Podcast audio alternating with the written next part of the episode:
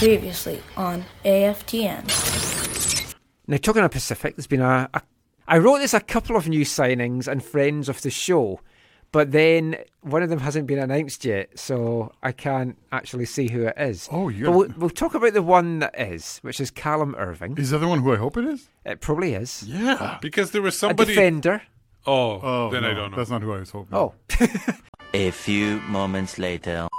um, it's a former Whitecap player who's gonna Just, just hit mute for a second. Tell us. who's gonna know the. Here, shut that off for one second. Just Okay. second. A, a Shutting off. defender, highly touted. Hit it. Oh, okay. cool. So Good yeah, for him. yeah. So he'll so or her. We don't want to give it away. Oh, yeah. so Jordyn Huitema announced as the new Pacific signing. Looking forward to She seeing would her. kill it. Yeah.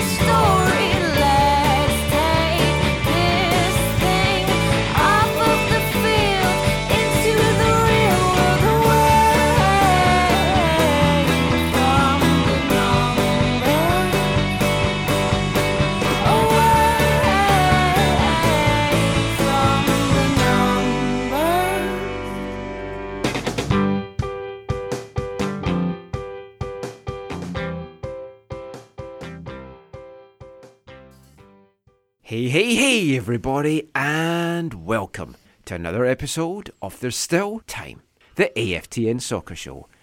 Broadcasting on 101.9 FM, CITR Radio from the unceded Musqueam Territory at the University of beautiful British Columbia. I am Michael McColl. I'm Steve Pender. And I'm Zachary Adam Eisenhammer. And I kind of paused just before I, I spoke there because I'd already planned how I was going to start off tonight's show, and it was it was going to be No, yeah, no. singing about us being top Oh. of the league Oh, because we only had to win by two goals against Sporting Kansas City to be top of the league. So I had this all planned, but it's not quite worked out that way. We had a better result than Liverpool at least this weekend. And his Man Unitedness comes to the fore again. I didn't actually see that. No, I'm just saying Liverpool because they're, they're the Oh, best what's the team. Liverpool score? They lost 3 0 They to Watford. lost. It was nil nil at half time. Oh, they lost 3 0 to Watford. The Elton John, yeah. So, th- John see, that's a better result than them. They only lost 3 1. No longer invincible. I saw the Whitecaps and Liverpool have a lot in common. Arsenal t- tweeted out, uh, Yeah. phew, like on, on them from their Did- Twitter. yeah, didn't they tweet out a meme of uh, Wenger's face or something? Possibly, yeah, I can't remember. Oh, it's, I see. I've missed this because I've just it's been MLS, MLS, MLS all VMSL, for me. VMSL, Well, VMSL. VMSL because I was at Oh, a you, VMSL you needed game to take a break. well. You need to take a break from them. I went to see some decent football, so I took myself to a VMSL Division One game tonight, and sadly, it was more entertaining than the Whitecaps game the the night before. But yes, MLS is back, and I'm sure many people woke up in Vancouver this morning wishing that it wasn't. But it's back. The Whitecaps kicked off their 2020 season with a 3 1 home loss to Sporting Kansas City. Now, after being swept away on a wave of optimism last week, sparked by Fredy Montero's last minute winner in the last pre season match of the season against Minnesota, it feels a much different mood amongst the fan base this week. All our tweets last week were, was optimistic, folk talking about we're playoff contenders, blah, blah, blah. You kind of read Twitter after yesterday's match, and it was. Is it the same people though, or is it just different people? The people who A like to be pessimistic, like coming up No, on it. Oh, it's a lot of the same people. A lot of mood swings, and the mood swings of a football support in general. I mean, that would be a fascinating study. I'm sure it's been done before, but I think that would be a, a fascinating study into long-lasting mental damage that that it does to people. Yeah. Because if you're a football fan, really into your team, the ups and the downs, the highs and the lows that you've got following your team, that must do something to you. What if it's all just low, low, lows or steady lows? Yeah, true. I mean, not everyone's a Cowdenbeath fan, though. But it, Is that what S stands for in PTSD soccer? Probably.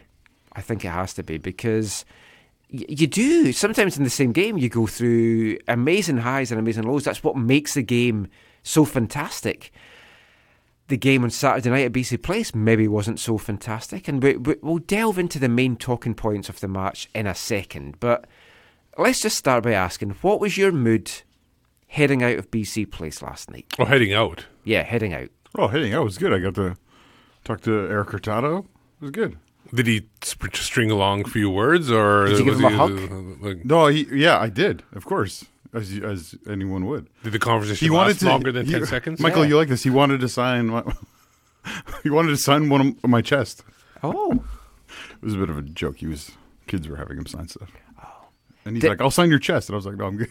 Were his answers more than a five words? Because Harmy spoke to him before the game on Friday. I thought, oh, maybe use that in the show. We spoke to him for 70 seconds. There was about 10 or 12 questions in that time, and many of my questions were longer than his answers. Yeah, He's a man of few words. You don't need to say much when you bury the ball in the back of the net like he did. We'll- and we'll come to celebrated. that. Yes. Can you hear the noise or the lack of? But I mean, uh, But he could have been doing it to the Kansas City supporters. I think he was. I yeah. think he was. It's like I, I hear you cheering. I hear Yeah. you cheering because I can't hear anything else in the stadium. but I mean, what was your mood in, heading out of the game aside from meeting your your hero? no, Imai? uh, I, you know, we were just talking on the way in. It just it, it just seemed like uh, it seemed like a, a different a different. It seemed like the same team from last year, the same performance from last year, but like not n- night and day from what happened in the Portland preseason tournament. It just, it just it. It was really, it was really weird to I- see I to see like a I step miss back. Portland already. It- it's it's like there. they were. I, I don't. I, it's hard to say nervous, but they were they were off a little bit from the Portland. Maybe it was because it was their. Maybe they need to play a game at home during the preseason just to just to get used to it. Considering they play their opening game every year, but I don't know. Maybe they just need to get it out of their system that they're playing in front of home sta- Well, when fans. they, we were talking about this, just walking in just now as well. The the talk after Leave the game. keep it for the show. I know. It's- save it for the show. we, Stop we just like to leave you out. We're just warming so we don't want Steve to know that we're talking about this. But the words after the game from the players and the coach was that they the the occasion got to them, the Oh, pressure really? of being at home and the, the full house, which is going to be okay because they're going to be playing to half houses for Yeah. going forward, judging by the season ticket sales. Something else we'll come to later in the show. Maybe it's because got stuck in traffic. Possibly, maybe it just. I know I get irritated when I'm stuck See, in traffic. seeing a swarm of 700 fans rush towards you, maybe like for Fredy Montero, maybe it gave him PTSD from his time at Sporting Lisbon. Who, I mean, who knows? Shocked that his hair blonde. You know, yeah, it, it was Yeah, it wasn't blonde going into the game. it was awkward after the game when the coach and every single every single one of the players, or almost every single one of the players who talked to the media, or you know, on the videos that they put out or whatever, all used the exact same word. It's called unity, Zach. Yeah, We have a So strict. we know that's dead in Vancouver. no, but seriously, so it, it either Yeah. either that's it's not the first time. It's not the first time that's that happened. The players have all been seen Right. from the. Well, So they would have talked during the game and, and after the game and at halftime. Maybe that they just realized that that's what's going on, right, especially at the beginning of the game. right. So the word they Maybe, kept maybe on, there was a discussion of, hey, how do we? why are you playing so shit? Oh, the crowd, man, it's got me. No, but they Oh, used- me too. So they use the word anxious. Like, Mm-hmm. well, like uh, I, I don't understand how a whole team of professional footballers can be anxious. I do have a theory though, because so much has been made of the fact that they have to perform, and you kind of wonder where the message that's got them anxious may have come from. Of like, we need you to win these home games. We need you to get the bums on the seats. We need you to make BC Place a fortress. Did that play too much into their mindset? Was it coming from the four guys in the stands? Yeah. Because the, the four horsemen were sitting in front of us now in the press Cornerstones. box. Cornerstones, sorry, yeah, I always mix those two things up. I don't know what you're. Oh, you might not know this. So, uh, Mark Pannes, Axel Oh. Schuster, uh, Jeff Anderson, and Bobby Leonard. They sit in front of you now. Yeah, they sit in front of us. In, in the stands amongst the people. It might be just for the opening game, but I don't know. But it, it what that did happen yesterday. Like like the the whole team walking through a crowd of people Yeah. before the game. That could turn out bad. Yes. That's something else we'll come to later. That's in the why we show. decide not to tweet the picture during the game. But now, now, now everyone will know. Oops. to the Well, the people around him- and millions and millions of people. The people along. knew around him. Yeah. They, they, they weren't like Yeah, hiding folk- folk were themselves. coming up and They speaking know- to them. They didn't have any security around him. Or They know what like Jeff. Anderson looks like now. It it could get awkward over the course of the season if things take a downward turn. To be fair, although the folk in that section maybe aren't as vocal as elsewhere. Did Axel take Jeff's seat? Are You're gonna have to- I don't think so. Oh, Zach's gone already.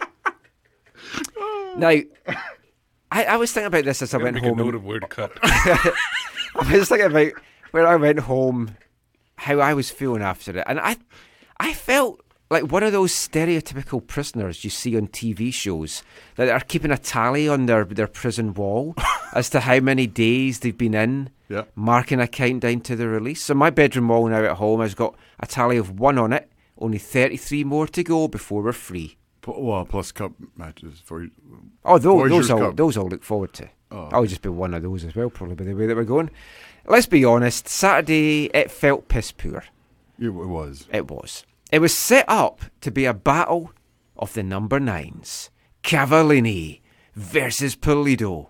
Two players making the move from Liga MX for their first seasons in MLS. Coming to two teams, two players coming to two teams that are rare big money splashers, but they, they've they've gone, they've got these these front guys, and in the end, it was a tale of one of them taking basically the one chance that he got. yeah, he didn't have very many. No, compared to the other, not taking either of his Yeah. two. Actually, And I would say three. chances. I would say three chances. There was the one that uh, um, Graham Zusi, who kept who for the first little bit was calling Benny Feilhaber the whole time. Um, Graham Zusi stopped when he was The slid? The slide like, like slid to The slid to- recovery? yeah. Yeah. So he if he had gotten a shot off there, it was a good chance he gets that on net. I remember that. Um, then he Oh, hit the post, I'd and then the that. last one, which Tried to make was him. kind of could have been offside, but was never called. Uh, but that was definitely That's where he tried to make him, right? yeah. Yeah. So there was three chances for Cavallini. There was. Yeah. Let's let's quickly look at the goals because we we don't want to delve too much into How the much games XG? this How much. XG was that though? Oh yeah, we- there's been discussions about XG and Vancouver's XG was Uh, great, apparently. fantastic. My eye test says otherwise. Yeah, yeah. And I like to go with my eye test. That's what my optician always said. I do have to go and get new prescription sunglasses because some bastard broke into my car during the week. And the only two things he took were my prescription sunglasses and my dog's hammock from the back of the car. So someone who has a dog and the same prescription as you. Yeah. I actually then went out round the neighbourhood trying to find him, and I did because he was looking in more cars and trying doors. He took off after realising that I was following him. I'd had my Doc Martin boots on and everything. I was ready to go, getting fired up for Football Violence Awareness Month, but he took off. Could That's you call the story. police? You work for them. I could have, except I hadn't taken my phone with me. Oh. what? You I left know. your house without your phone? Yeah, left the phone, brought my knife, but no phone. How are you supposed to document the? Okay, let's cut that part out. Anyway, let's kick off a review of the It's a game Swiss Army knife. It's by one of looking at the goals. KC's first. Cornelius heads a Zusi free kick into the air. The Caps slow to react to the second ball. It ends up then being headed onto Pulido. Lovely finish from him. As soon as it left his head, I said, "That's in."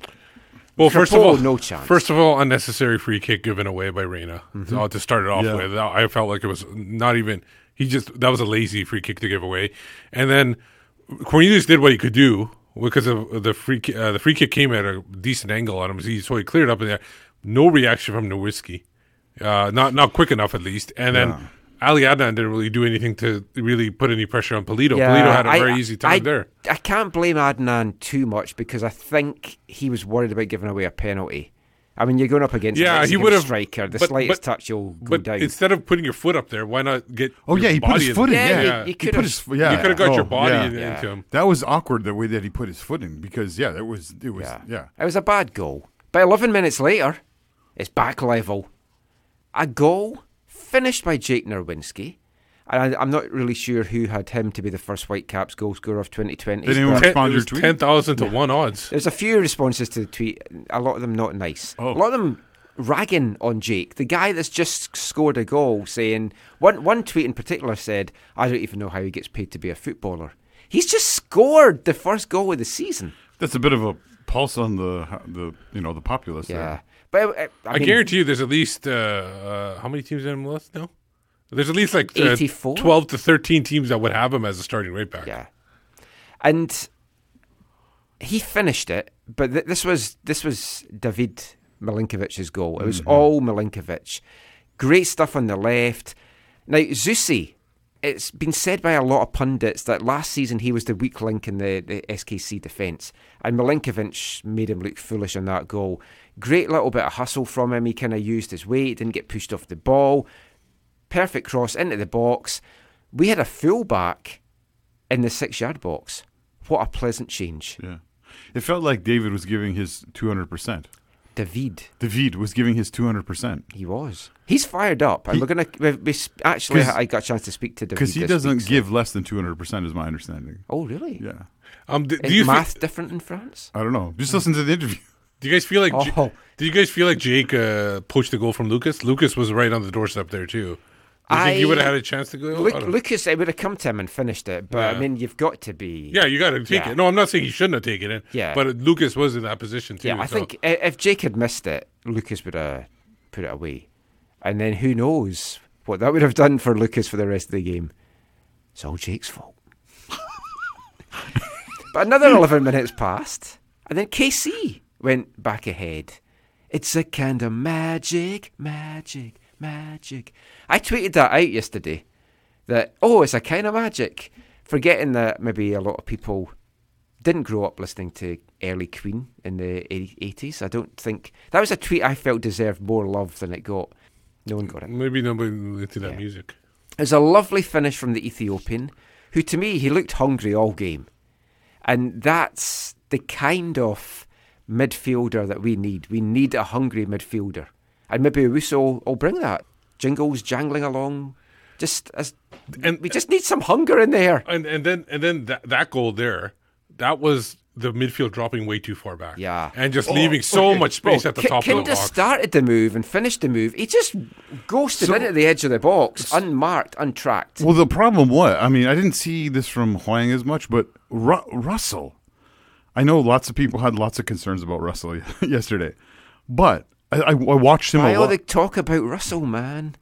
As Marc Dos Santos said during the Right. week. Well, if you watched, he when when they uh, didn't have possession in their own half, he dropped so deep, like he would not be with his man. Yeah. he would drop deep and try and react to his man, I'm and they would either just pass around him or would open up chances. He chances. was so deep, he rejoined Carl Robinson in Australia. I'm wondering if he. I wonder if that was the strategy because they were concerned about Cornelius and Khmiri being there back Yeah. there. That I, I don't. s- Teibert normally doesn't drop that far back. you might be right because he did it like it wasn't just once; it was like kept on happening. And if that's the case, if he was supposed to drop back, that would have been Wang's uh, job to follow Kinda across the box. yeah, but you can't. w- Wayne Reyna can't to come cover back. the I, whole. I, I, I do think it was Reyna to come back. I think Wong was the guy that lost Kinda Yeah. on, on that goal. Is it Wang or Wong? It's Wong. Oh, I'm Sorry, Wong. When we have a midfield of Dong and Bum, that is just going to be solid. The goal, though, it felt like it sucked the life out of the stadium. And it could all have been so different just before half time if Cava had taken that chance. I thought I was going to get my dream of Johnny Russell getting his first Whitecaps assist as the ball cannoned off his face into the path of the Whitecaps, but then Cava crashed it off the post. It, it's the whole if the Queen had ball, she'd be the king stuff again. But if that had gone in, I think we'd have seen a much different second half. I think that would have settled the nerves and it would have been a, a different halftime team talk. And I think the team would have come out differently in the second half. Yeah, and as bad as the f- start of the first half was, the, The second, half, start, was especially the first. So, Steve thir- said to me at one point, we were about 20 odd minutes in, he's like, I've not written anything for the second half. And I went, It's the last thing you've got, Cava hitting the post. He's like, Yeah. It's like, Yeah, that's what it felt like. I think it was like 30 minutes before they did mm. anything. And MDS's comments made it sound like he thought the second half was better. Hmm.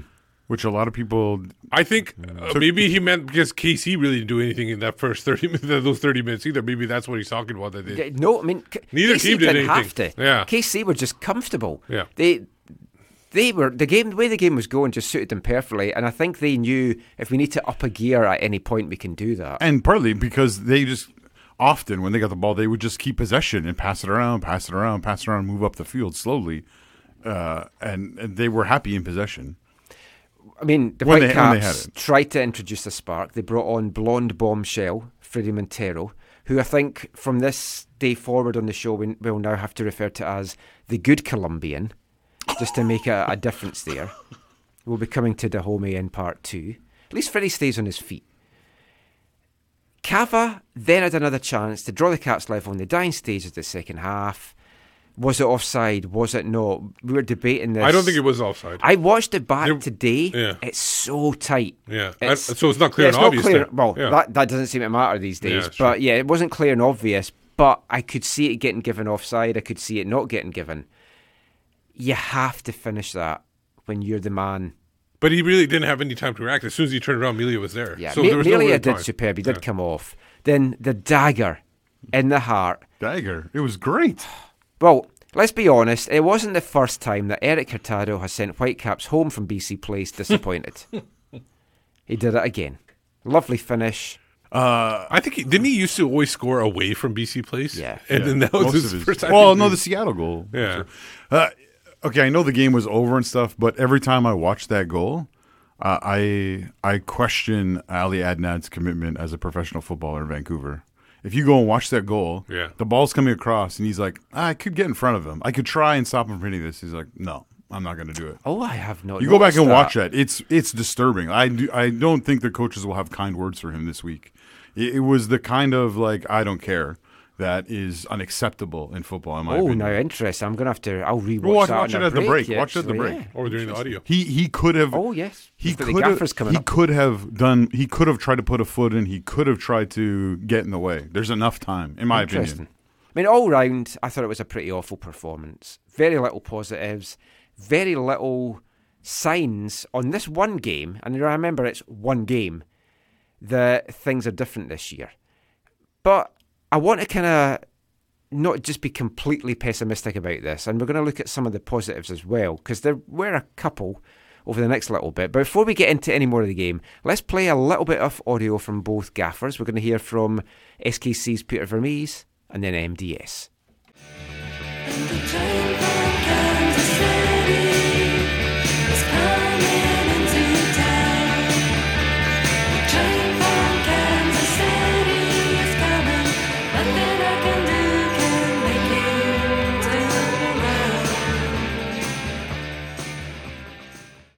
It's the first of 34 games, right? So uh, I never want to go too crazy here, but uh, what I would say is this is always a tough match, right? You, we normally play away from home on our first game all the time, and it's it's always a tough thing to do for the team because you have to go into somebody else's place on a home opener.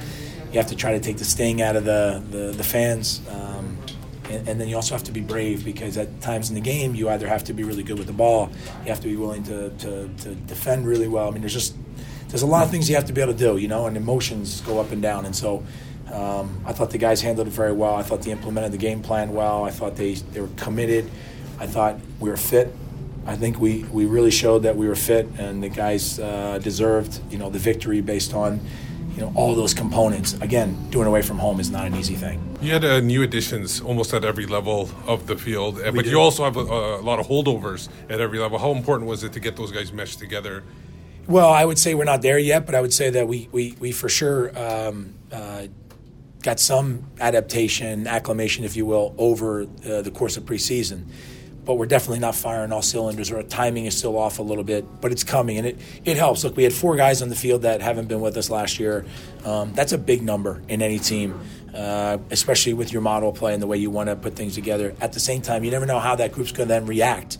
You know, we score, they score. How, how do we now deal with that? Or you know the emotion changes do they have the momentum how's that going to change and i thought the guys were very mature in the game and that has a lot to do with the guys that have been here before And considering how much money was spent on him, how important was him to get that goal early? Um, I know he's played under pressure everywhere else, but I, yeah, I can't. I can't wait to talk to my owners tomorrow morning. It'd be great. Yeah, I'm in a great now. Uh, um, yeah, it, it, I'd be lying to you if I said, yeah, it, to get his, you know, the, the, his first goal in his first game is, is it takes the, the weight off and he, he gets into the uh, the mix with the team and the team knows we brought him in here for, for, for that specifically, right, to, to be our number nine, and so for him to, to get his uh, you know his first goal in his debut is tremendous. But I, I say again, it's not luck. He's he's an excellent player. He's he's that kind of level of player, and and I'm happy for guys that when they work hard, this is this is what happens. the beginning was disappointing. Um, a lot of anxiety on our side. Uh, we really wanted to do well. We were ready to play the game, and for some reason, uh, we just didn't start the way we wanted to. Um, the reasons uh, we don't know. The guys were, were ready and very very excited for this game, but um, then those first 20, especially 20 minutes, were not good. Then we were able, like you say, to stabilize the game, to tie the game. Um, when they scored the 2 1 a little bit against the run of play, we had a very good chance that hit the post. I didn't see the play again, but I know it hit the post. Uh, then we, in the second half, were, were overall the better team, and we, we tried to dictate more. We tried to press better. We tried to create more. There's a big chance um, to tie the game again. Um, we don't tie, and then at the end, I think the last goal is is is heavy, a little bit too much uh, in the result. Um, but yeah, that's that's my thoughts on the game.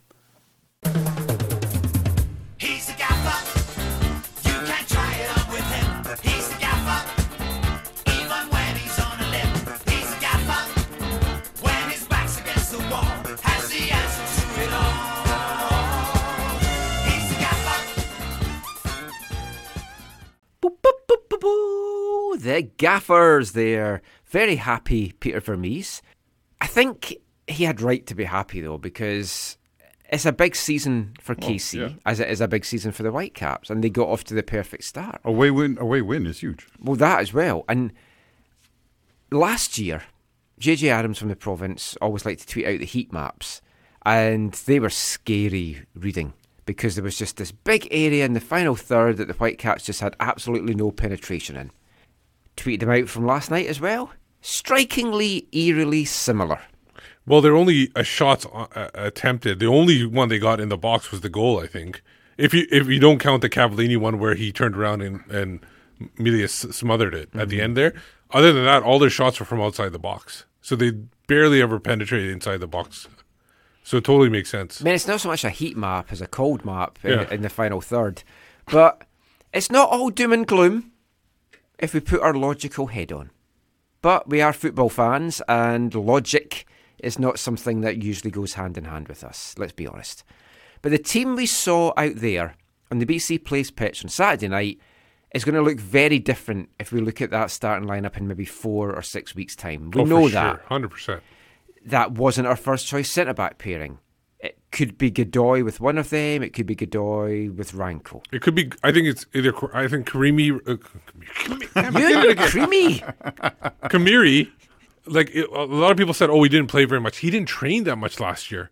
So you got to No. think that into account too. He needs to. He needs a lot of work think in the Khmiri. Just get used to the MLS KC system. was better. Oh, for than sure. Anything we saw in pre-season from Yeah. him. He was a lot But he still wasn't solid. good. because he was more in control. But they didn't. The, the two, amazingly, the center backs really were not the cause of the Oh, no. the goals. No, no, no. at all, True, that's Yeah. true. So I mean, you, you know that the defence is going to look different.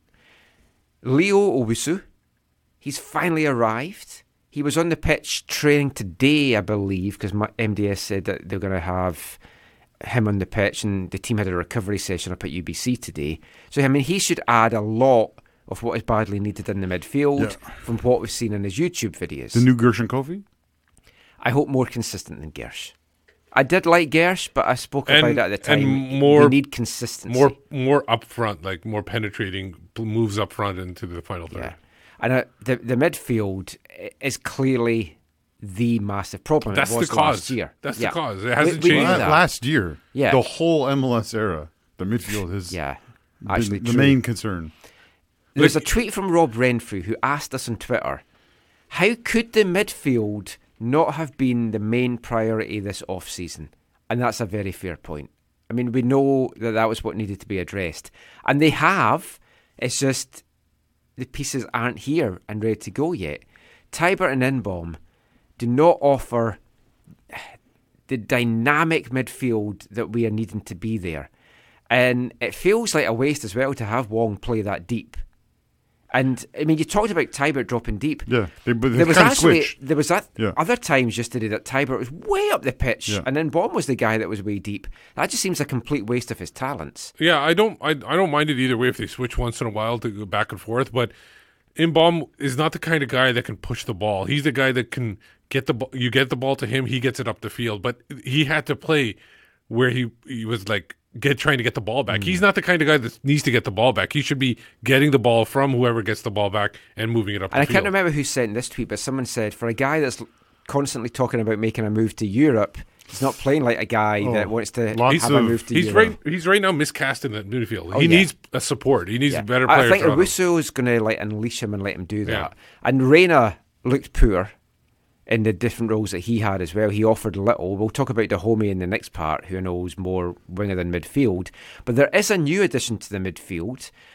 Kind of came out of left field. I don't think anyone was expecting this. A 24 year old Portuguese Ghanaian central midfielder, Janio Bikel.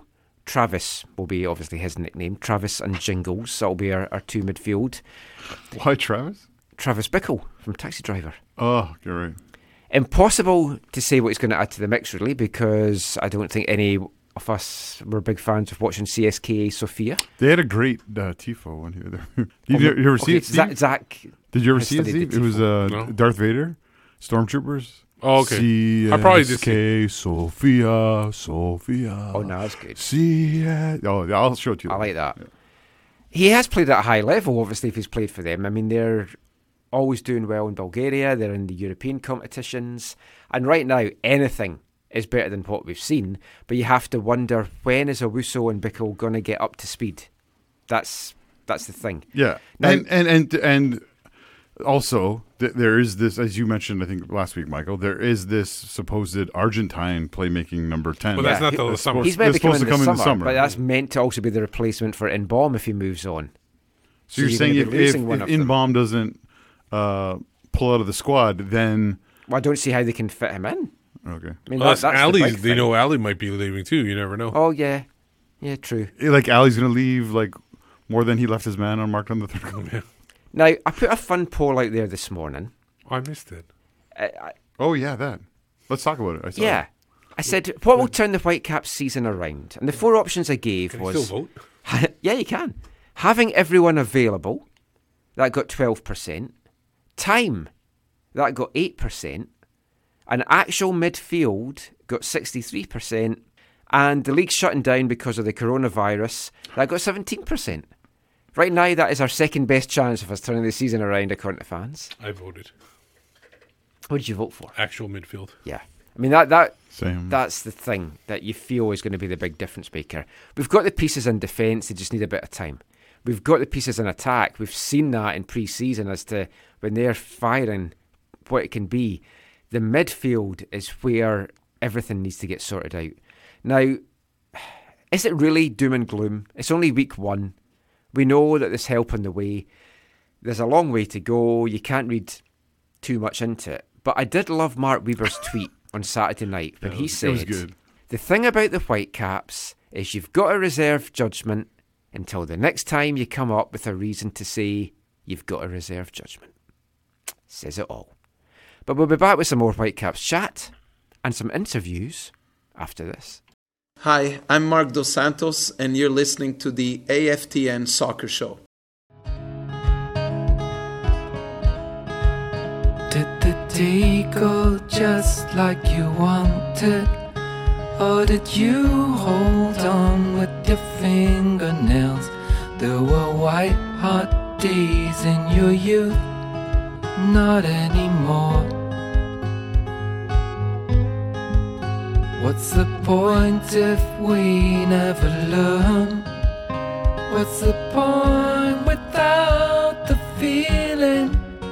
When the tears roll down on your cheek, you know you're alive. Let the rain pour down, let the winter. You won't find your peace in a perfect home, and the perfect man has a crack. Trust him to never come back. Welcome back. You're listening to the AFTN Soccer Show on CITR Radio 101.9 FM, broadcasting from the unceded Musqueam territory at the University of beautiful British Columbia. That was Belle and Sebastian there with a track from their new album, the soundtrack for the UK indie film Days of the Bagnold Summer. It's out this year, doing the rounds at the film festivals right now, based on a comic book.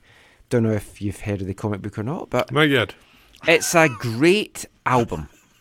Uh, that song, Did the Day Go Just Like You Wanted? And I think it's fairly safe to say Saturday did not go the way that the Whitecaps wanted. Friday didn't either.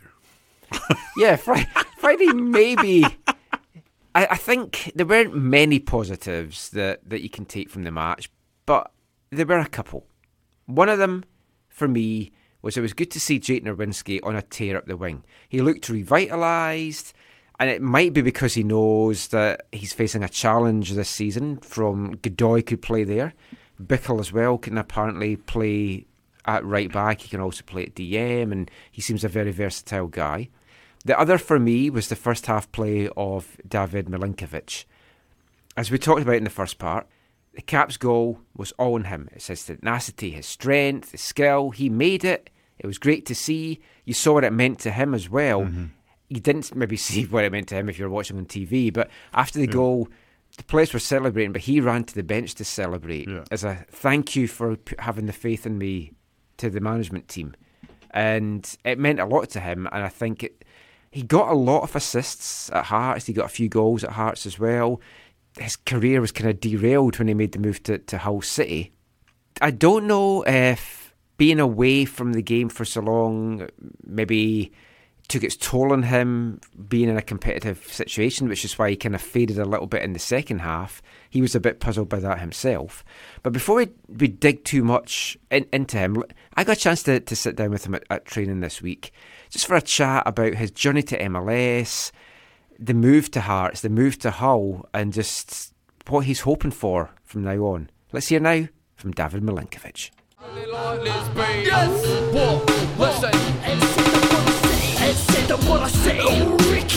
C'est de maillot to the gale on the street say. Et de bara say.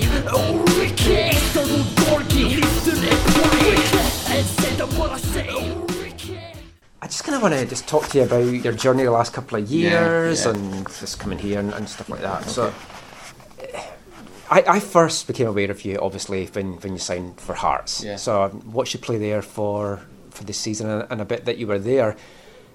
When, when you joined Hearts, it Yeah. was a bit of a surprise because no one was really expecting you. Yeah. What, what brought you to Scotland? It's a surprise because I have signed in Serie B in uh, Foggia. I have Yeah. played good in Cup, very well against uh, Sampdoria, first division, and I played very well in Cup.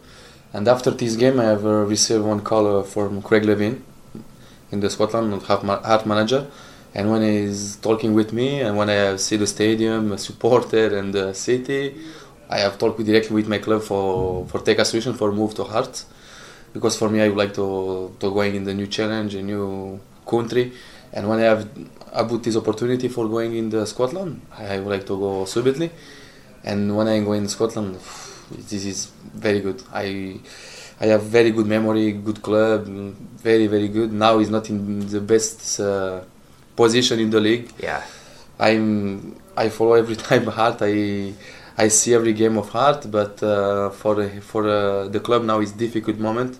But I hope really the, the now we have two months more for for play better because I have good player at heart, and uh, I hope uh, to stay in first division because it's not one club for going in second division.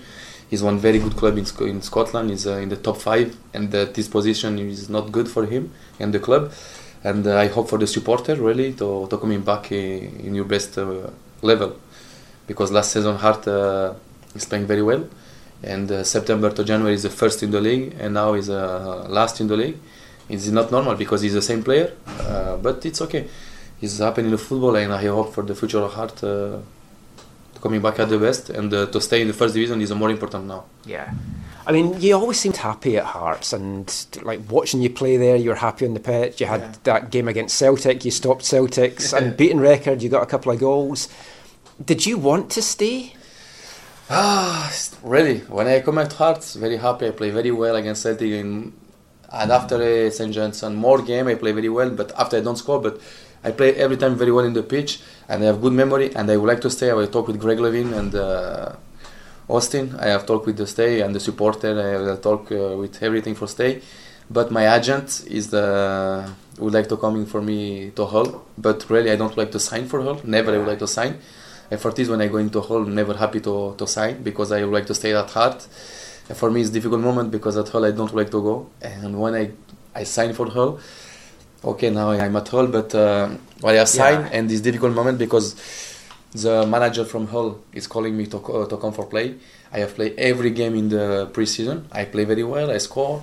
And Kamil Grosicki is coming back uh, from Turkey because uh, your um, visit medical is not good. He's coming back uh, last day of Mercato with Hull. And when he's coming back for me, and I never I play in the bench and after nervous because when you play good in one club very well for one year in good uh, very good intensity and uh, top eight in the midfield in the league and I have more opportunity to sign uh, I have much club to call for me and my agent decided for uh, Hull I come here at Hull the club is not playing very well and uh, never have a good opportunity to play in the start 11 and normal after nervous don't like uh, it's difficult moment for me because I am one guy I love too much football. I'm not one guy when I take money, I'm happy, yeah, and take money and don't play. it. For me, it's okay. When I go in one club, I would like to give 200% for me, my family, and supporter, and the club. But when I don't have opportunity, and it's not my fault, it's difficult for me, really. Uh, but this is happening in football now. This is for me is uh, finish. Yeah. I not like to see on the back. I would like to see just uh, in the future Yeah. And now I'm I am at uh, Whitecaps Vancouver is big club. I'm very happy to sign there, and now I am with the club. Is in one month I am there. I sign.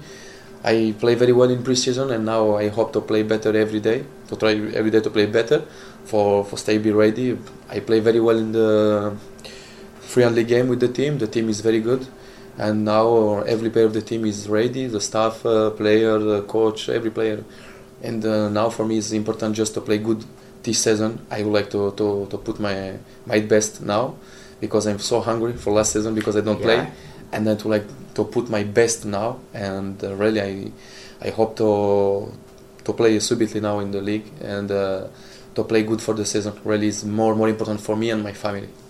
I mean, you, you looked hungry on the pitch Yeah. in Portland. I spoke to Mark at the weekend, and he said you, you guys had a phone conversation, and you expressed that you were hungry. You wanted to get back to the best. You wanted to show that the player that you were. Yeah.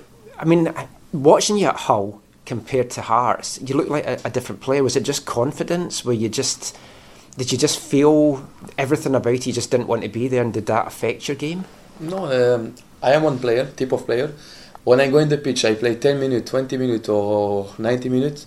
I give 200% for me and my team and the staff because I have too much respect for my coach and the club and supporter. When I take, uh, uh, when I have the opportunity to play, I give 200%, and uh, I would like to influence my team in the, the pitch to play the same of me on the uh, to aggressivity, to to go 200%. And I tried this, and now the team is is playing.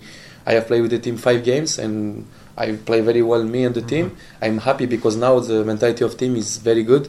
Because uh, every player in the pitch give 200%, and when I go in the press, uh, every player is going to press, and this is now is very good. I'm happy really because the team is play very well. It's good team, have much quality, this team, and uh, for me it's good to, to stay in this team now. And uh, I would like to play in my best, the same of Scotland. And Yeah. I mean, you, you look good in Portland and you've got the versatility, you can play on either Yeah. wing, but already you seem to have got a good chemistry with like Lucas Cavallini and like with Jordi Reyna. You're linking up well with them. Has it felt a, a, a natural fit with those guys? Oh, he's a very good player. Lucas is one good good player. He have uh, much quality. He's physically hard. Uh, very good physically. Uh, play with the right left the same. Jordi is one good player. He's on back of the Lucas. he's pressed too much now. Before uh, he's playing winger, but now he's playing number ten, Jordi.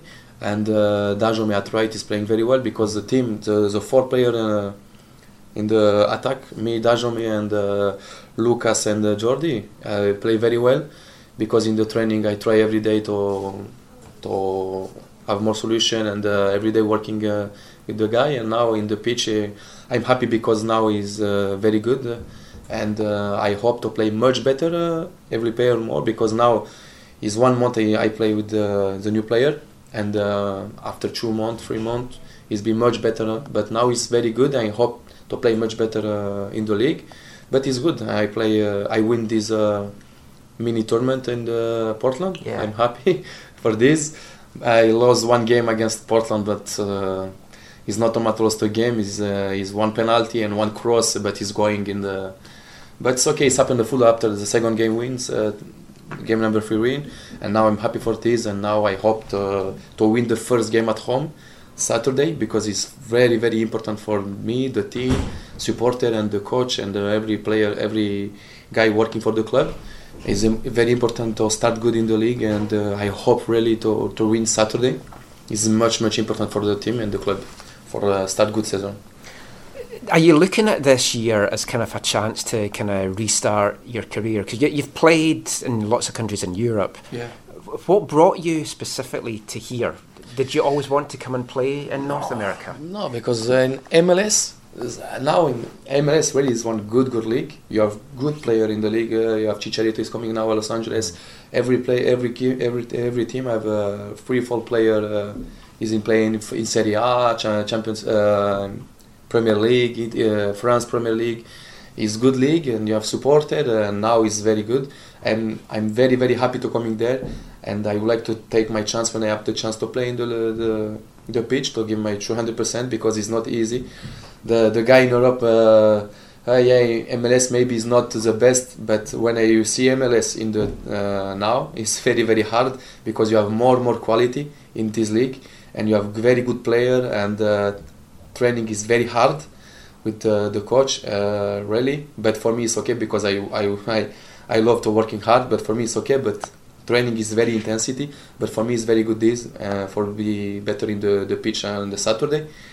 But for me, it's not problem this. But the league is very very good. I'm happy to see there, and I would like to play very well this season. is very very important for me, for my career because I don't play for one year. It's too long for me, and now I'm here and. I'm very happy, really, and uh, like just to to play uh, when I am the pitch to give 200% for the coach, for the director, for the club, supporter, uh, everyone, uh, and and it's okay for me.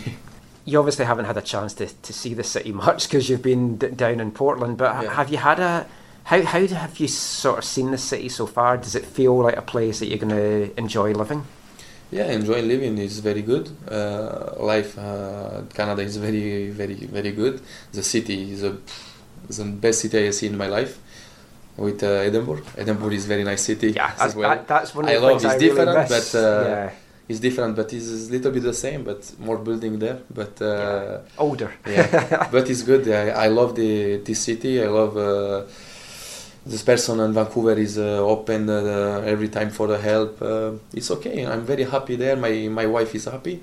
Now I would like to play my best level now, really, because it's very important for me, and would like to give really my 200% now. For me, my family, the staff, coach, everything, and uh, my baby is coming uh, soon. Oh, my girlfriend is, is pregnant, and I'm happy for this. Uh, for this, I would like to give 200% every day. That's fantastic. Thank you so much for your time you, and good luck. you. And I'm glad to no see you No problem. here. Thank you so much. Yes! Whoa, listen. And say the mail to the gale on the street. Eh? Say, eh? oh, and the what eh? say. Oh, Ricky. It's the what say. Oh, Personally, I just think the Whitecaps should sign more players that's played with Edinburgh teams so I can dig out some Edinburgh rap again. That was David Milinkovic there. Um, got a message during the hat from our good friend Har, who, yep, is probably amongst some others. The photocopier did go off as I was sitting down with David chatting there. I'm thinking, is it ever going to stop? It did eventually. But it was great because it was the new signing Um, Oh. So I was reading who that is, and I cannot believe. I mean, Mark's hinted about Ronaldo and Messi coming, but to get the double whammy, I just think that was an amazing. Wait, did you did you read all the fine print of the contract? Yeah, it said something about uh, Brexy. Uh, Do you know where Brek Shea is? yes, because I tweeted it out. Oh, you- he's joined USL Fort Lauderdale, Yeah. Inter Miami's USL team. Which is in How the mighty have fallen. which is in what which well. is in what division? It's, It's USL, one. Yeah, so third tier. Uh, yeah, I'll tell you a funny story about it later. Wonder how his donkey's getting on. Anyway, great to see David. Mil- that picture of Brek Shea with his donkey. Remember, he, he's naked with his wife, and then there's a donkey. yes. Yeah, beautiful ass. David Milinkovic. Great to see him here, as I said at the end there. He's hungry, and that's what we need. It's an important season for Milinkovic. He knows it, and I think that is great to see because you want that hunger. You want someone that just needs fresh surroundings and a coach that likes you. Yeah. And he was he was good yesterday. He did die off a bit. He's a winger, or he was the winger that impressed yesterday. On the other side of the pitch, Christian Dajome didn't impress me pre-season. Didn't impress me yesterday. We saw pre-season that if someone sneezes around him, it seems to send him crashing to the ground. Good job the coronavirus sneezing isn't one of the symptoms. Otherwise, this could be Who- terrible for who, him. who was the player during Robbo's time where they were like, "Oh, if he goes down, it's no big deal. He always goes down like that." Was it Carlyle was- Mitchell or something like that? That No. always used Oh, to go down so easy? Yeah, it was Mitchell. When he goes down, he looked like he was like Yeah, Robbo he even looked like he was dead. Yeah. Oh, oh, okay. Yeah, this this is a different kind of going Yeah. down.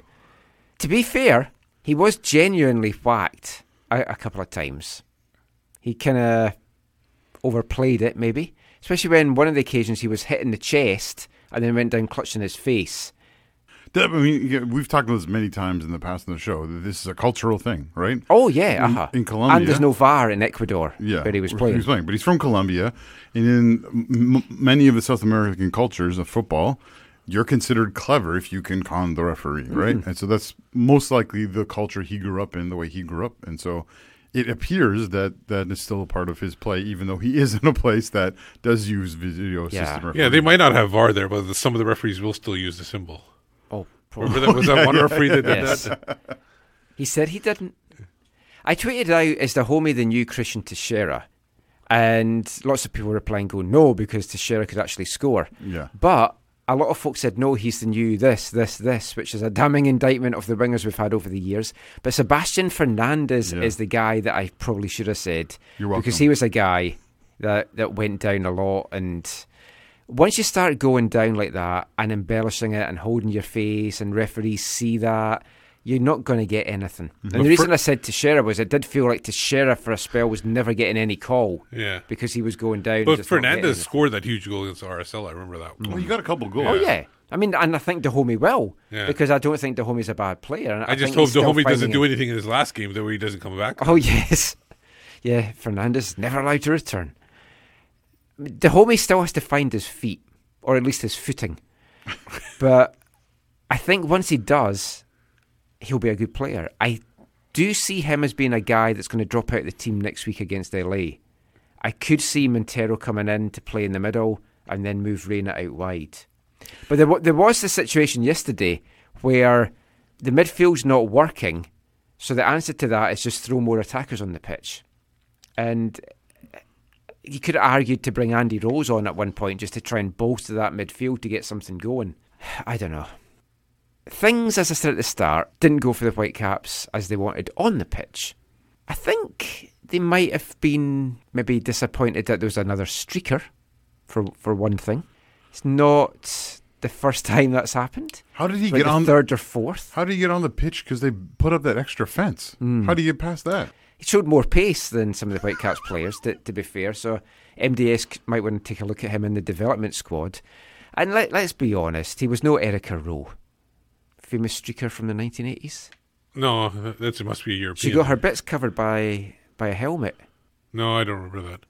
We were growing up in the 80s. Yeah, go- Google Erica Roe. I think she was actually a rugby streaker. Oh, you said Erica Roe. Erica Roe. Yeah, I never watched rugby back then.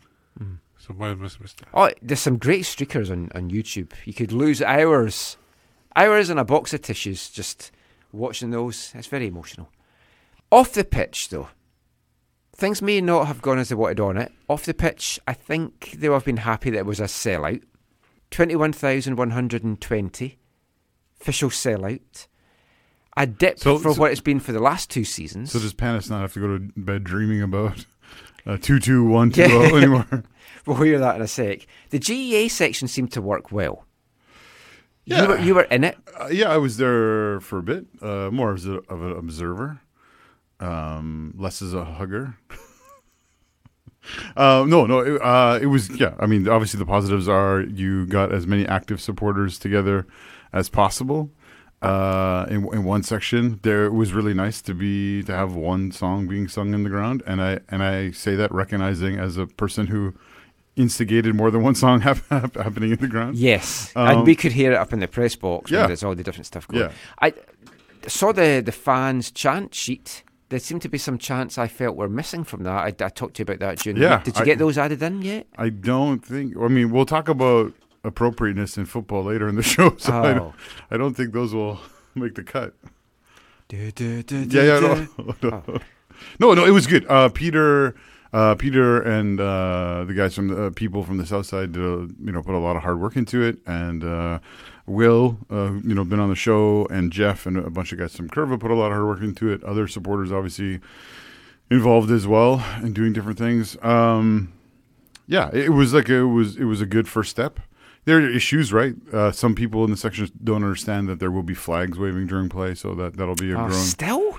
Yeah, that's the whole reason, or that's one of the reasons to have the section, Michael. No, I, mean, I, I don't mean still waving flags. I mean still Oh, so people, people- don't understand yeah, that there's going to be yeah. flags. Oh. Mark Pannes talked at Whitecaps Media Day on Friday about how key it was to get the fans into the stadium early, making noise because this section is above the away locker room, which is something that I'd never actually clicked before, despite being a BC place since 2011. But yeah, it's right above the away locker room. Mm. If you can build an intimidating atmosphere and get it loud and just try and make the players think, oh, we're going out into this.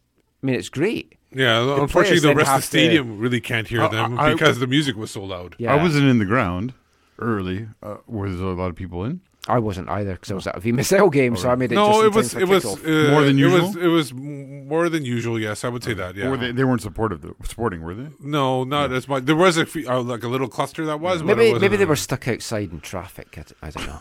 Because there is a new tradition that was announced during the week of the players arriving by bus. Had some hitches along the way, you, you could see. The main one getting stuck in traffic. The supporters, though, cleared a path to let the bus go through. I'm sure that went down well with all the other car drivers. And the supporters have they've really seemed to embrace this. I like it. It's very European. Players arriving together as a unit, unity. How the players are going to feel if they're struggling and then they kind of have to walk through all, all the fans is another thing. And obviously, being delayed is not ideal as well when it's a home game. So, I mean, just your thoughts on that? Yeah, uh, yeah. I mean, I have concerns about how the front office connected with supporters on it in general because they didn't do, you know. Well, I know it clashed with the march and things Well, like yeah, and, and they, they, and- they they should have communicated earlier and better about that, but that's an ongoing issue with uh, some other people. In terms of, yeah, I I think it has the oppor- I think this can be a real positive thing. Like on the positive side, it can get people there earlier, can get them potentially into the stadium earlier, which is, can be a win for the sport, can be a win on the financial side. Uh, can be a win on the disrupting the maybe supposedly disrupting the the away locker room. So I think there's potential for it. the The downside is, as you say, is uh, if things don't go well uh, for the club or they hit a poor form, you're exposing your players to some pretty uh, some pretty opportune times for people to express their their their concerns about about things. Uh, the other thing is what happened on the, the, this uh, this game is like that's inexcusable. Like I, how you can uh, that that might be the only reason why they chose to use the word anxious because they were there like over Maybe half, that's what made them anxious. Maybe, yeah, because like th- that's just inexcusable. You you can't have that happen. Whether it's paying to have the street blocked off or whatever it is, like They need to liaise with the city and the police to get something done Yeah. to make it a smooth journey because it's just from around the it would corner. it would have been better for them to have been there early and have to wait for the supporters to show up or for Yeah. something than to be as late as they were. One of the other new things that they're trying to get going is a wave started by the kids captain. Now, aside from me hating the wave, and well, Steve will chi- chime in with it's different over here, etc., etc. It is different over here. though. I know, but it's many different meaning than what pe- Europeans take it for. people like me don't like it because we've got a different connotation of it. And amongst the hardcore supporters, there's going to be a lot of expats. It was in- stupid in to there. start it there. Yeah, They should have started a different part of the stadium. yeah. So f- what? I mean, I- felt bad for the kids captain because she's there trying to start the wave and it's not taking off. Yeah. So that they so need to do it in the north end. Here's a story about that, right? So again, the the very last minute, the Whitecaps front office goes to this board and says, "Hey, we, we want to do this thing with the kids captain," and the Whitecaps front office says the kids want it to be a wave, which is cynical at best because you know the Whitecaps want it to go with their marketing, like they want everything to try Yeah. to go with their marketing. How many Uh, kids know it's a wave? yeah. Anyways, so yeah, t- so they want it there, which is, i- as you say, idiotic because it's the group of people who typically least want a wave to be done. Yeah. Steve, you're right. If they It, did di- it always dies when it goes around yeah. the so it never, so it never Yeah. got going. Yeah. Uh, so if it had got started the other end, it might have had more more hope. Yeah, I mean, but but nor- here's the thing: the it usually supporters starts in the north end when it the does start supporters games. told them in response. I think it was Will told them it's in response. Hey, why don't you get the kid captain to start a white caps call and response? That's already a- Oh, a, part of the culture. It's a part of who you are as a club. It's a part of the history of the club. That'll go off like no problem. And they're like, no, no, no. It's got to be the wave. Overall, though, I do find it refreshing that the club's trying out n- new ideas to try and make the match day experience a, a little bit different. And a lot of that is down to new CEO Mark Pannes. I got a chance to chat with Mark one on one on Friday, but we're going to bring you that in next week's show. He, he scrummed before that, and coming out of it, the big talking point was all around ticket sales, or rather, the lack of them, the low numbers. And before we delve into any of that, let's just play exactly what Mark had to say.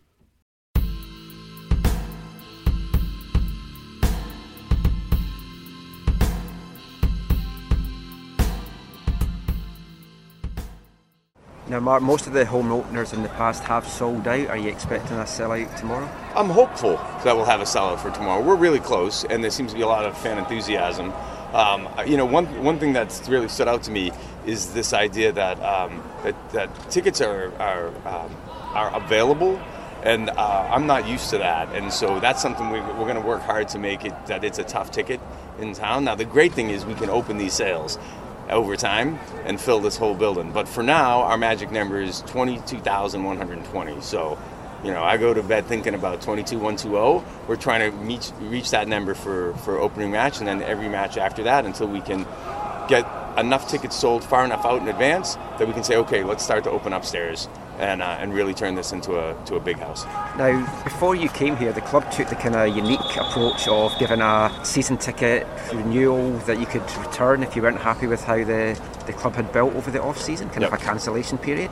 How has that gone for the club, and what are the season ticket sales looking like this year compared to years past? Yeah, so season ticket sales are down relative to uh, where we've been at our peak. Um, I, listen, you are what your what your record says you are. And last year we finished in last place. Do we think we're a better organization than the last place organization? We absolutely do. And I think it's evidenced by the by the, the talent we're putting on the pitch. But we're also accountable. And and we know that uh, at the end of last season, I think our ownership group took a step back and said this is not an acceptable level of performance for the club and has made some significant changes and investments in doing that. And so, you know, I, I'm a manifestation of that. Axel Schuster is a manifestation of that. The new players in the pitch are a manifestation of that. Uh, so there's a lot of commitment here, and um, and you know, we're all focused on the same thing, which is you know putting the best environment in place for our fans and our players, and make the toughest home pitch to play to come to and, and, and play against the Whitecaps and, and hopefully deliver a winning product. And, and when we do that, ticket sales will, will take care of themselves. How many season tickets has the club sold? Yeah, so so I'm releasing them now. We're at uh, we're at uh, 8,800 uh, season tickets right now. One thing, uh, full season equivalence is over 10 and a half. So when you combine all the Oh, if you're doing the FTs, yeah, Yes. yeah, of course, of course, yeah. Like, like listen, it. Um, the, the direct question was actual full season, but but you always calculate on um, uh, full season equivalents. So because you're going to have people buying uh, the multi packs and multi game packs and so forth. So we're over ten. Did you get many cancellations at the end of January? we got a significant number of cancellations in the in that process, and um, I think they were. I think by the end of January, they were. I think by the end of January, Axel had been in place for a while. We had been signing players and building um, um, building the squad, and I think that uh, uh, that they had tapered off by the end of January. So I think if there was dissatisfaction, people probably dropped earlier. And look, we welcome them back. You know, um, we, we'd say to them, um, uh, obviously they felt there was a reason to to step away from the club for a bit. Okay, that happened. We want them back. We want y'all back because we, we believe it's uh, you, you were a Whitecap season ticket holder for a reason, and uh, and we want you to uh, reawaken that passion for the club. From your previous experience, especially in soccer, what's kind of been your biggest challenge coming to a league like MLS? you know, can I can I come back to you on that? Because this is we're, we're right before opening day, so I really need to I really need to dig my teeth into the whole game day environment experience, and I can probably answer that a lot better in three or four weeks' time. But what I can tell you is that there's been nothing that's surprised me in the way the league operates, other than it operates at a really elite professional level that I think rivals and, and in a lot of ways exceeds uh, a, number of the of the top leagues in the world. It's very, very professional.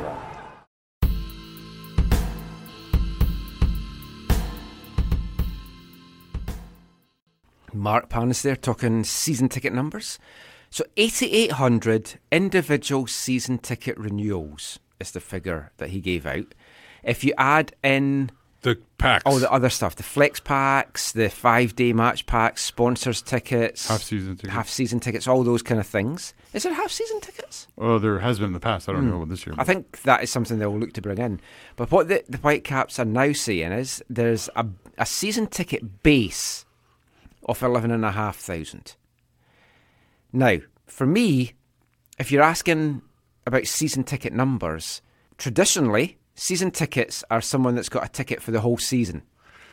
Not all these other things put Yeah. in. But I it's a new way. it clarified. There is a new way of doing Yeah, it. That's a, that's the new way businesses operate. So basically, what I asked the Caps was so if you didn't sell another ticket for Yeah. the rest of the year, every game you'd have 11,500 people, and they said yes.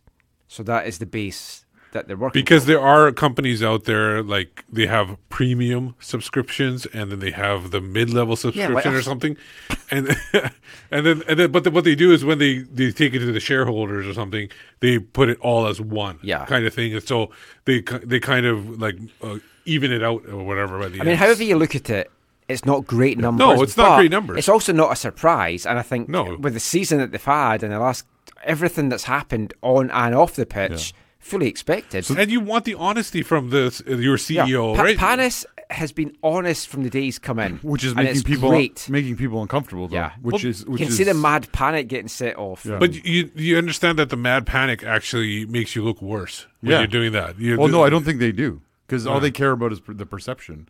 It, the highest number that have ever been given to supporters for a season is, is six, 16,500. That would include full season tickets and equivalents and Mm-hmm. and I'm likely sponsors as well. It- It's been falling ev- every year. Yeah.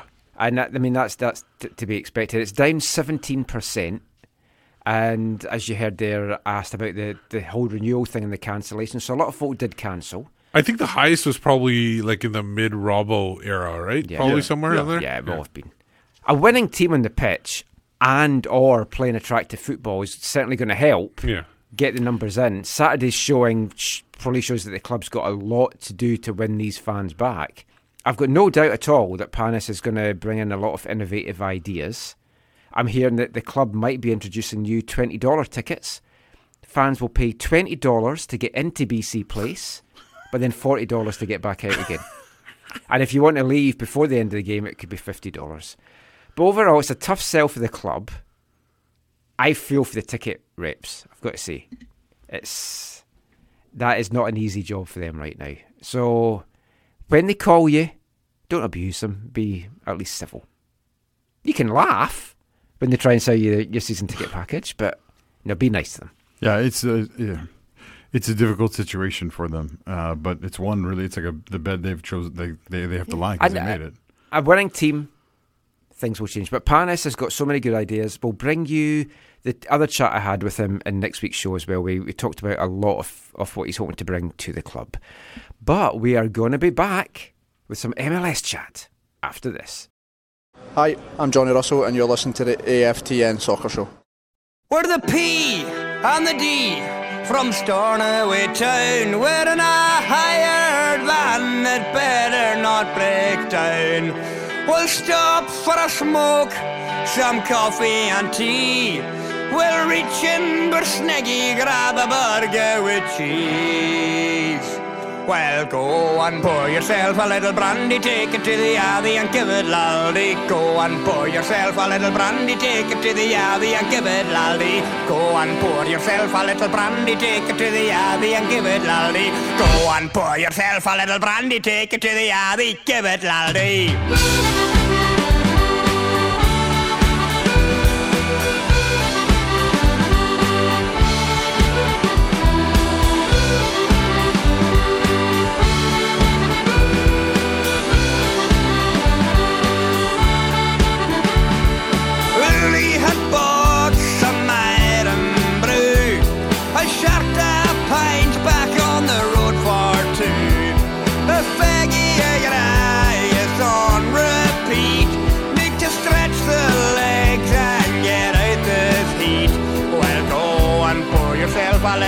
Take it to the Abbey and give it laldy. Go and pour yourself a little brandy, take it to the Abbey and give it laldy. Go and pour yourself a little brandy, take it to the Abbey, give it laldy. Go and pour yourself a little brandy, take it to the Abbey, give it laldy. Giving it laldy.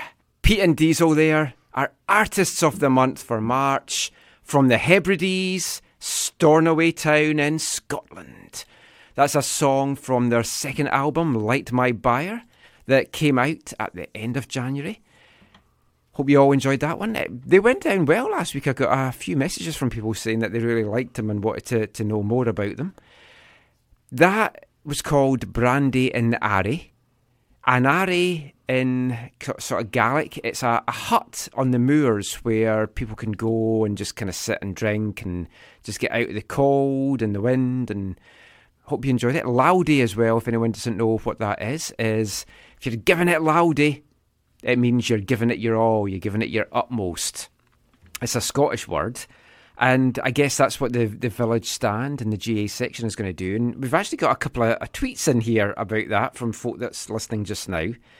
Angus Walker uh, said the GA is working great because you can't see how bad the Whitecaps are playing because of the effing great big flags that are in the way. And then you were just explaining to me at the break more about that. Angus Walker said it's you just can't see because of the huge flags. It's great at the start when a goal is scored.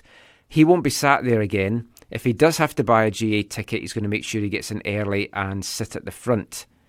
Um, then Joshua Griffith shared a, a video of some fans that were going ole ole ole, and then they were going to like put the flags down and stuff. He also said though that one of the goods from Saturday night game was it's the loudest he's ever heard BC Place for a Caps game. I didn't think it was that loud, I've got to say, but, but I mean, was there a lot of abuse yesterday because of the flags? Yeah, there were some, but like whatever. That, like that, the the people there will push on. Like that's what that section's for. So if you don't like, we were talking. If if you don't want to be, if you don't want to be in a section where flags are being waved during play, then you're probably like, why did you choose seats in that section? Yeah. Anyway, so for all my jokes uh, at the start of the show, I'm happy to see that both the Caps and MLS back in action. Opening weekend for me was highly entertaining. And it already looks like the West is going to be another battleground for this season with teams taking points off each other left, right, and centre. It's going to be tight. It's going to be exciting. I'm genuinely looking forward to seeing how it all, all plays out. Just, I mean, what, what's your thoughts about the league being back? Are you excited? I would say that I actually watched more MLS because it was available today on TSN. Well, that was a fantastic thing. Clearly, well, TSN yeah. has not very much to show anymore, but so they decided to show MLS because they have the rights to the games. Um, so it was. I had it mostly in the background, um, but it was it was I, I found it fun. The, the- I was able to forward and, and catch all the goals and everything that were there. Some of the games weren't that great, but I thought it was overall not too bad for first week. Yeah, I, I watched more than I did some weekends last year, but I also was just kind of like on in the background while I was doing other things. But um, yeah, It was it was good. So we got our first look uh, at the Western Conference rivals in, in league play this weekend. And before we delve into all the MLS chat, though, I want to talk a little bit about the Champions League in midweek. There were some fantastic matches, some shocks, some amazing moments. Seattle are out. Your Seattle team. Yeah, oh, obviously I was heartbroken. The only MLS team to bow out in the round of 16, and the winning penalty was scored. Obladi, Oblada, Leveron, yeah, oh, Johnny, Johnny Leveron. Yes, former Whitecap Johnny Leveron got the winning penalty. Deybi Flores as well was was playing in there. I, I'm just so disappointed that FC Dallas aren't in because you could have had Debbie Does Dallas in in the next round. That would have been fantastic. LAFC looked clinical. They fought hard to overturn a 2 0 deficit against Leon. They, they looked really, really good in that game. Leon did not look good. No. Montreal game was pretty boring. I watched Saprissa bunch that. had their chances. Yeah, Bo, I talked to Bola. Bola was disappointed. Uh, he, he, he, I mean, he, I think got a, what is it, assist in the first game, or was it? Yeah, I think assist in the first Mm. game, and then he had a couple of good crosses in that game, but unfortunate. That would have been nice if Yeah. Saprissa had won that. NYCFC went through, Atlanta went through, and the the best moment came in the Tigres game. You kind of wanted Alianza to, to pull off the shock. Oh, yeah. But, I mean, who doesn't like to see a goalkeeper scoring a winning goal? The Tigres keeper goes up, 94th minute winner to send Tigres through. Crazy. The scenes were just immense. But, I mean, this, I loved this disappointed that those weren't on TSN and you had to watch it on the app or on the website or whatever. But the gap, it feels like it's closing, not just between MLS and Liga MX, but these Central American teams who are in full mid season mode, playing out their skins and like great performances. Yeah, you hope it, it keeps going from the in the quarterfinals. But yeah, it was a good round of sixteen. Probably like the best I can remember in a while. Yeah. So let, let's get back to MLS proper now. Yesterday we got the chance to see one of the teams that many, myself included, will feel will be in the playoffs. Steve has even tipped him to get into the MLS Cup. That looks good right now. Did you tell Peter Vermes that? No, I did. Ah. You should have. You would have smiled. They, they've made some additions, and although they struggled pre-season and they didn't look world beaters against us, you've got to say they looked comfortable. From your first look at KC, thoughts on them? Do you see them being in that playoff picture? Yeah, I mean, what you talked earlier was this big like two top new striker showdown thing. You also have to remember it was second last versus last from last year Yes. playing off, right? Yeah. and second last made last look like they were last. Yeah, and KC Um, started but- strong But last year. Kansas and City then last year, the, the, it was an anomaly last year. Well, they had The- injuries But the thing is, They had Champions No, League. They had- yeah. also the problem is, is when they had everybody back, that's when they struggled. They, remember, they were they were they beat us Probably here. just no chemistry They, as they beat the well. Whitecaps, and then they were we were talking about oh their their summer transfer windows. All the all the players are getting back from injury. Yeah. and it just didn't work out for them. Um, but they they it was an anomaly for them where they finished last year. I think the fact that they kept the good players that they had last year, the the solid players, the Espinozas, the Russells, um, Erik Hurtado. uh, Matt Beslers, um, and Th- the, there's Russells, there's and more then than they, one. And then and then they added to each level. Yeah. they added a new central midfielder, Yeah. a, a striker, obviously, a winger, a, a defender. I think they look really good. I think I think think they'll be a good team this year. Confidence high amongst them as well. If you speak to the players, they fully believe that they can do something this year, not just squeeze into the playoffs, but actually be be contenders. Did you talk to any of their players? Yeah. Did you get a chance to sit down? I Was there any particular player I you wanted to talk to? Did you didn't really feel like talking to anyone. I, but I swear I saw a photo of someone in, like you in an embrace with one of their players. one of their players hugged me. Oh, right. It wasn't Eric. He saved the hugs Yeah, for you. yeah. It may have been a little Scottish guy called Johnny Russell. He was pleased to see me. I got a chance to chat with him for a few minutes. Let's bring you that now.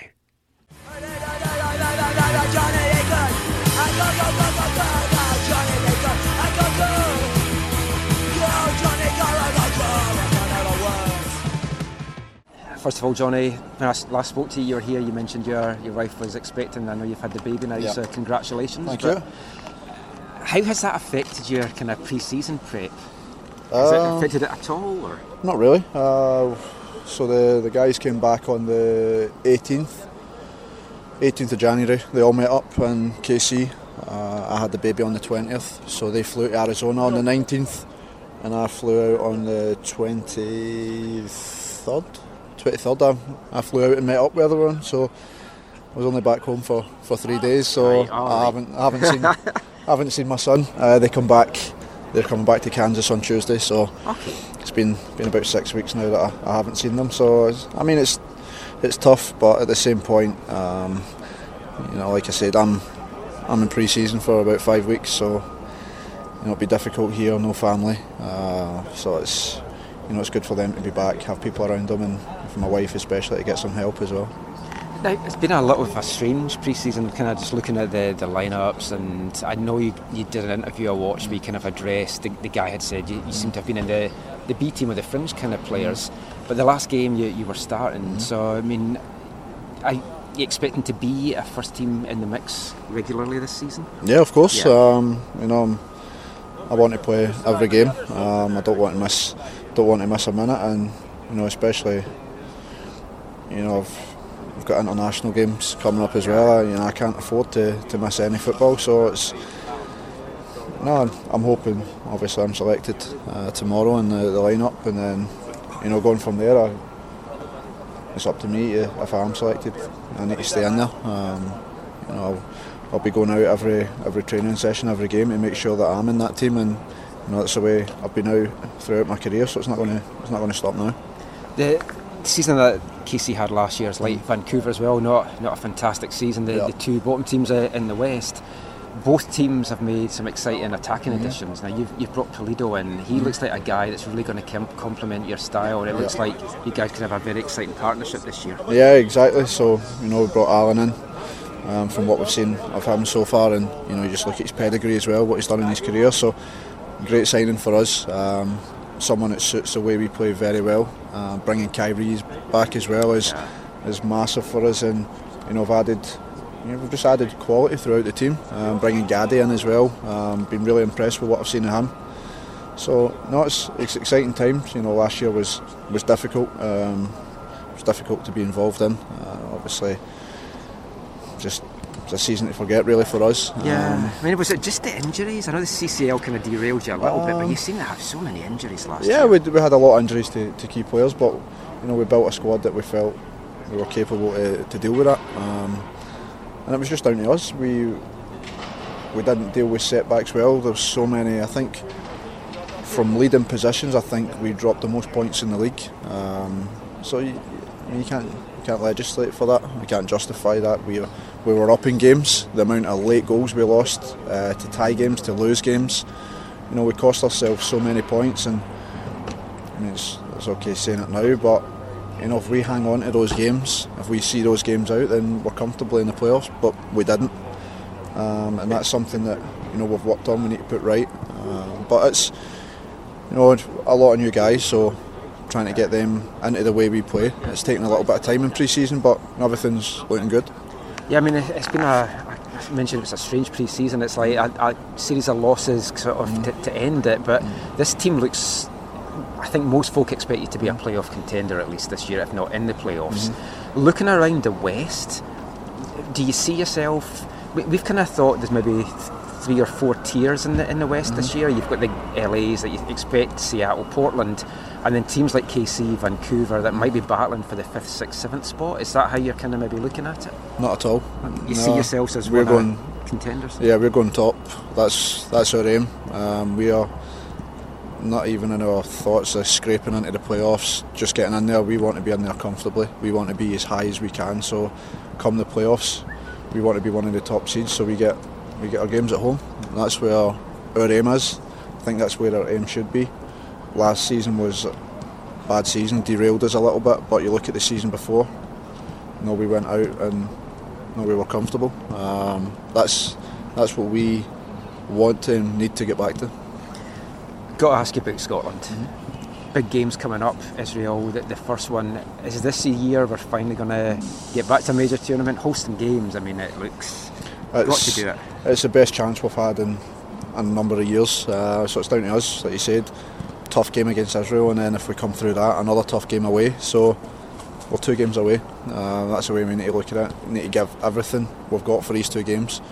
We've got a quality side, a lot of young, good players, um, a lot of players who are in good form at the minute. So if we get everyone going and playing the way that they have been at their clubs, then you know I'm extremely confident that we can we can qualify and you know probably be the, the highlight of my career if I'm selected in that and getting Scotland back to a major tournament. Um, you know I, I don't think there will be many things that would top that for me. Just two sort of fun things to, to finish with. Last time I spoke to you, you were really enthusiastic about living in KC. If you were selling KC to somebody to go and visit, I've wanted to go and see a game there for ages because the stadium looks amazing. Yeah. How, how would you sell the stadium and the atmosphere and the whole city to, to someone? Um, I think it's it's one of those places. I know a, a lot of places. Everyone speak speaks about the fans. You know, the Portland, Seattle, places like that. You go LAFC. You know, you go Yeah. to places like that, and everyone talks about their fans. But ours are up there, if not, you know, some of the best fans And in the league. so And close to the pitch as well. It's a great stadium. It's been it's been built great. You know, it's not it's not a huge stadium, but it's it's always packed. It's always packed. They're always behind you. Um, you know, even when things weren't going well last year, you know they were still packing the stadium. They were still getting behind us, and it just is. It's such a it's a really family orientated place. Um, and it is just a it's a great feel. It's a good place to play your football, and you know for anyone that hasn't sampled it, I'd, I'd highly recommend it. Great. Cheers, Johnny. Good luck this No season. problem at all. Cheers, man. Appreciate. Bye.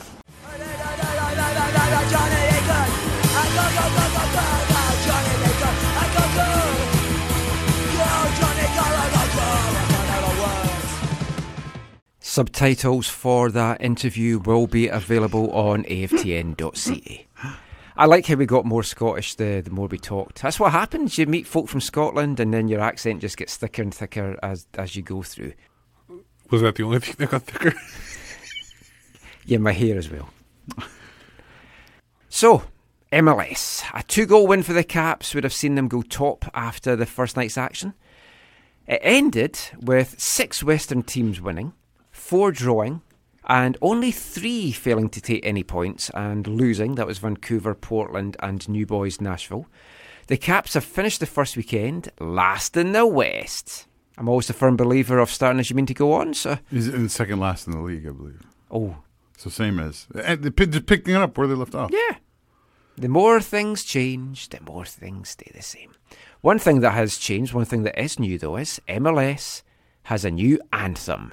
Let's hear a little bit of it just now.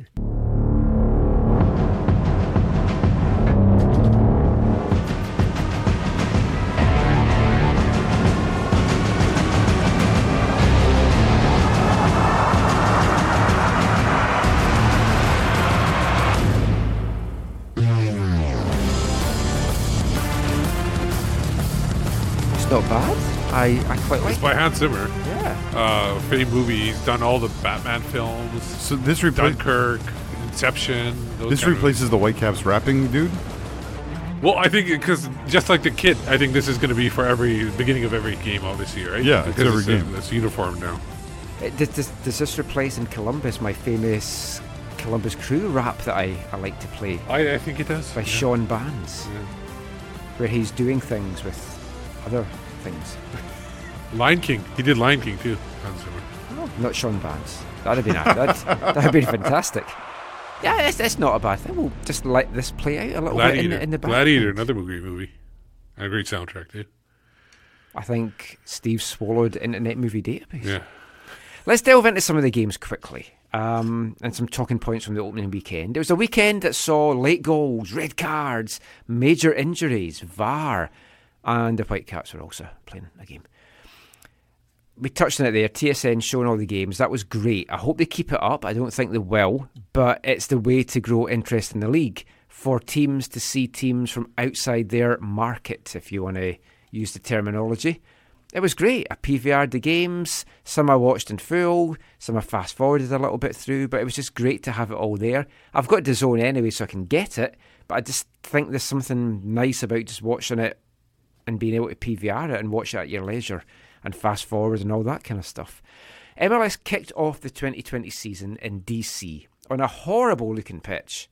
Yeah. Yeah, that was. It's because it's shared by the the uh, XFL team now. Oh, really? Yeah. Is that what it was? Because I thought it was a soccer specific stadium. No, these because that's why the, where the goal uh, six yard area because Vince it, it's actually fault. supposed to say defenders there. Oh, um, and they they kind of agree that like r- rub we it should out. do that at BC Place just so Ali Adnan knows where he's meant to be on the pitch. You saw you saw the video of him trying to cover Erik Hurtado. Yes, not covering Erik Hurtado. Showed me that, so I've seen that now. Yeah, quality. But that first game, it was a battling come from behind performance from Colorado Rapids to see off DC. 2 1 in the end. Kei Kamara tied things up before Jonathan Lewis volleyed home a 92nd minute winner. Bit of ping pong in the box, but got his foot on it. Great goal by Kei. Oh, lovely header by Kei. And it's like uh, doing what Kei does. And it's the kind of start to the season that can give a team that no one is expecting much of some momentum. And the last thing the Whitecaps are kind of needing just now is Colorado. Team teams round about them like Colorado getting a bit bit of momentum and starting to do stuff. But yeah, Well, they get to play them next next in the in the table. So, or sorry, next their next home game is against. yeah. them. So, So they, should- they need to win that because I had I had them down as winning three of their first games in the two months. We've already lost one of them. Yeah. Now, aside from KC beating us, Saturday's other Western winners were FC Dallas, another team I didn't expect much of this year. I was one of the surprise results of the weekend for me. They beat Philly, who were so strong last year, 2 0. It was at home. It was a fairly even match, but not much to see there. Sunday, so the Sounders back at it after their CCL exit. The defending champs were made to work hard for a 2 1 win over Chicago. They came from behind as well. Jordan Morris hit a double. Winner came in the 93rd minute. They probably deserved the win overall, but the Fire finished the first half strong and started the second half strong. And they could have had more goals, but Sounders doing what Sounders do and getting off to a, a winning start. Jordan trying Morris could have had more goals if he learned Yeah. how to like hold the line. Hold- yeah. And they also they also got a a goal ruled out for VAR as well. That was At least little one, wasn't there two? There's like two or three that Yeah. he got caught offside. Or are you talking about VAR? Oh yeah, VAR. Yeah. Now, New Boys Nashville they fell two one at home to Atlanta. Now, a but lot not the biggest points in this. Not the biggest loss in this game was Yeah, the actual no. result Yeah. of the match. There's a lot to unpack from this. First of all, right, Nashville's Puzzle game look. day experience.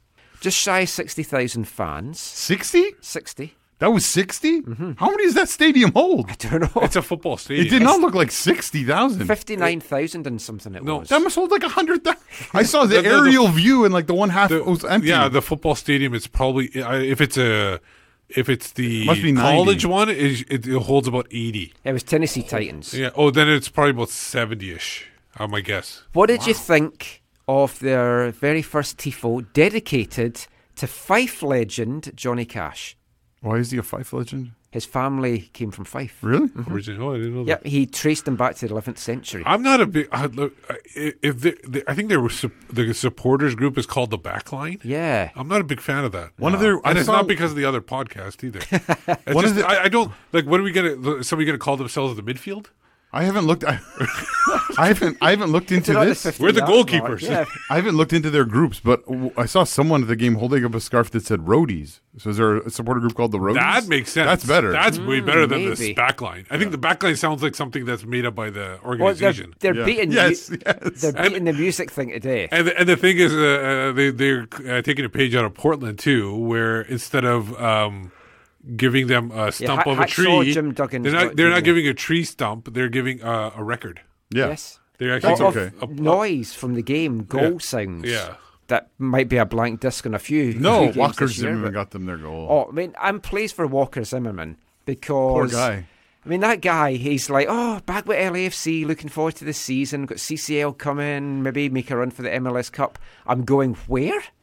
12 days before the season? A lot of people do like living in Nashville, though. Oh yeah, uh, probably. But when it, I, this is not a city thing for me because yeah, I mean, Yeah, it's hard to beat LA. But the club, Oh, yeah, and, and point when you commitment and LA. ambition. Yeah. First ever goal, he'll go down in history, so good for him. Now, the other thing I want to talk about before we get to the big, big talking point, it, like, did, did you guys watch the game? No, I didn't watch all I of only it. saw part of it. Right. Did you see what happened in the dying seconds of stoppage time? No. Nashville keeper Joe Willis. What you talking about, Willis? So Nashville keeper Joe Willis comes flying out of the box to break down a move. He kind of jumps in front of the, the attacking Atlanta guy and it hits his chest and the ball spills away. But Atlanta keep the pressure on, so then they try and ping the ball forward, but Willis jumps up again and handles it with both hands. This is about 10 yards just over the halfway line. Drew Fischer, that Canadian wonder of a referee, gives him a yellow card. That's an for automatic red handball. card. Yeah. The Atlanta players are going nuts and they can't, they're like, what are you doing? Oh, Didn't even review it in VAR. And that It doesn't make sense at all. Uh-huh. But the big story from, from Sorry, I, now game- I know what the big story is. I, yeah, the big story. Josef Martinez Got went j- down injured. Got jinxed by my choosing him Yes. to score the most goals. Uh, he, he should not pick anyone to be the top goal scorer. Hey, Fanendo Fanendo Adi. injured. Hey, out. he came off the bench for Columbus this weekend. Last week he called. He, he was uh, he was uh, uh, wishing injury on. Uh, I was not Ali wishing. Adnan and- I was not wishing injury. What if they get injured? They're not going to go in. Maybe with that's why he didn't cover Hurtado. Maybe he's injured. Martinez went down injured, but he actually got up and continued for a few seconds, minute before having to go off. And it's now been confirmed he actually tore his ACL Yeah. in his right knee. And the fact he even got up and tried to continue with Well, that is you don't, like, you don't, you don't. f- uh, These things you don't feel Well, right away. adrenaline Yeah, and the thing is also you. when I I didn't know he got injured, but when I heard that nobody was around him when he got injured, he just fell. I knew right away he's done for the season. I called it, and like I, I said, he's done because whenever somebody gets injured and nobody touches them Yeah. or anything like that, you know something's bad. Has to have an operation. It's not been deemed yet that it's a season ender. You have to think it probably will Yeah, be. they they amazing they, they don't have their top two goal scorers from last year now because Martinez obviously Yep. twenty seven, Gressel had six, and the next person had two. They've But don't worry, don't worry. They got a good replacement. They've got one other striker on their books, Adam Jahn. Frank de Boer was quoted today as saying, "Well, yeah, if he's going to be out, I'm going to ask the owners for another striker." You figure? could could Fredy Montero Oh. be moved to Atlanta? Who could we get in return? Man, if this was a visual, I'd put a Adam- light bulb right above your head right now. Adam Jahn. Josef Martinez. That'll be the big thing. Whitecaps have signed Josef Martinez for the season.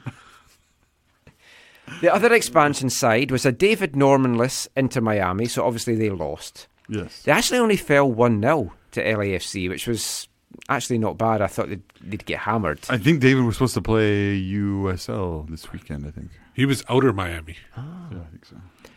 Carlos Vela got the winning goal. 10 straight MLS matches now he's scored in. Now, with Martinez out, he's likely going to run away with a golden boot, you've got to feel, unless he leaves in the summer, which I kind of fully expect him to. LA and Houston played out a 1 1 draw in Texas, with the only real thing of note being Chicharito didn't trouble the stats people, but did seem to yell a lot at his fellow Yeah. teammates. It's a. More than Zlatan. Why would uh, I thought when you retire you don't yell so much? Hmm. San Jose drew 2 all at home to TFC. This was beautiful. last They came back from 2 down, and yeah, last second equaliser in the 95th minute, even better because there was only three minutes of time added on, signalled. So that's the kind of stuff you love. Yeah. And it was Oswaldo Alanis capping off his Another MLS debut, curling bad- free kick. Another bad f- f- foul given away. Yeah. He just swung his hand at him. He's in an Endo. ironic. Yeah. Orlando and RSL played out a nil-nil draw. Only points a note from this: Zac MacMath, clean sheet. Giuseppe Rossi came on, officially signed this Yeah, week saw by that. RSL. 79th minute. Was he booed? No, I don't think so. Any thoughts on anything? No, it was good. Um, LAFC. I know. I mean, you know, the Inter Miami only beat uh, lost one 0 but Miami, uh, Miami had nothing going forward. I don't want to call them just Inter. Um, Miami had nothing going forward. Yeah, so get sued if Yeah. you- Uh, so my, but I think it was not until like the 80th minute where they actually got a shot on goal. I'm not sure. I, I could check that again, but um, but it was basically just like zero going forward. They were just holding on basically the whole game. Last little bit of, of MLS thing just to before we round this section up. Two owners this week, one from LAFC and one from Inter, came out and said that in 10 years' time, they think MLS will be the third league in the US, third sports league behind NFL and NBA, and one of the best leagues, top five in the world.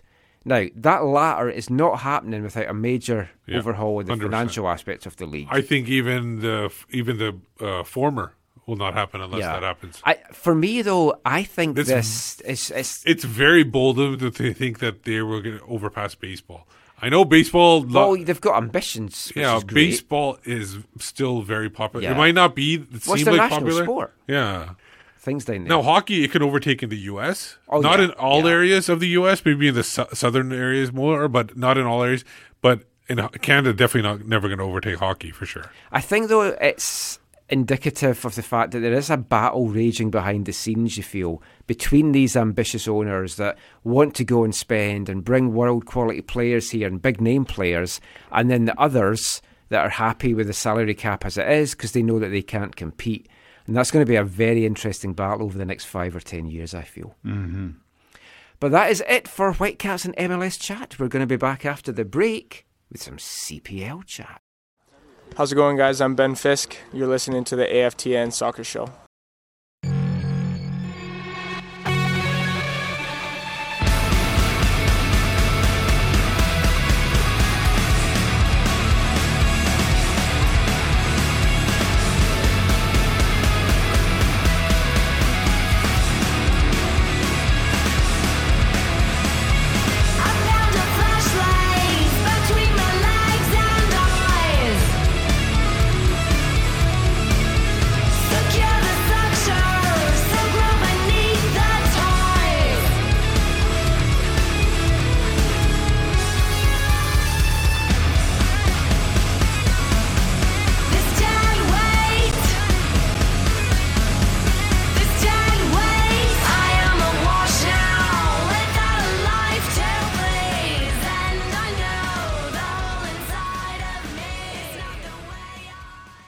Welcome back to the AFTN Soccer Show on CITR Radio 101.9 FM, broadcasting from the unceded Musqueam Territory at the University of beautiful British Columbia. Tell us what that was, Steve. That's a song uh, called "Dead Weight" by a band called White Lung. Uh, they're a band out of Toronto. Oh, is, is that one of the symptoms of the coronavirus? Quite possibly. I know your white blood cell count goes higher, doesn't it, when you get sick? Uh, I don't know. I I don't think know. if you get you get a virus, like you just come in a room like this and just sweat it out. True. It's, or you it's hot again. pass it to each other. Yeah. Or Well, you come in but alone. we need to stay six feet away from each other. So How close do we go to the mics with somebody with that? oh yeah, who's been using these mics? Oh, I need a mask. Someone get me a mask. masks don't do anything. I was reading about that today. It's like Is that because they're sold out? If you've got it, it kind of stops you spreading it. But if you haven't got it, it's not going to stop you getting it. Uh, the my wife sent me sent, sent us a picture today of people on vacation with a giant like mask sun like uh, a, a sunburn a sunscreen. Oh, really? Apparently, I was watching the news tonight, and they've been panic buying in Costco. Yes. folk are stocking up on toilet paper. Yeah, and they had to have a guy there to like like make sure people didn't take more than one or something. No, there was ridiculous. there was one of the somebody tweeted. I think it was JJ tweeted retweeted. Somebody, Russell Russell was tweeting Russell Beresford. No, but somebody tweeted out that the one guy that they interviewed on the on the Oh, news yeah. had a box of condoms and uh, coconut butter or something. It uh, was 16 oil. boxes of condoms Yeah. and some coconut oil. Yeah. That's, that's a great weekend. anyway, you could feel the excitement building as we headed into this month. The social media chatter increased. People were dusting off their hashtags, digging out their finest clobber, pulling on the boots, doing up their laces. Anticipation reached fever pitch. Because, yes, Football Violence Awareness Month is back on AFTN. Now, people often say to me, Is there enough songs for you to continue Football Violence Awareness Month? And to those people, I say nothing. I just hit them over the head with a bottle. I like how you have a. Are you going to use the FVAM as a Yeah. your hashtag? Hashtag FVAM. We're going to kick off this, this year's Football Violence Awareness Month gently. It's a song from 1982 from Derbyshire punk band Blitz. This is simply called Someone's Gonna Die.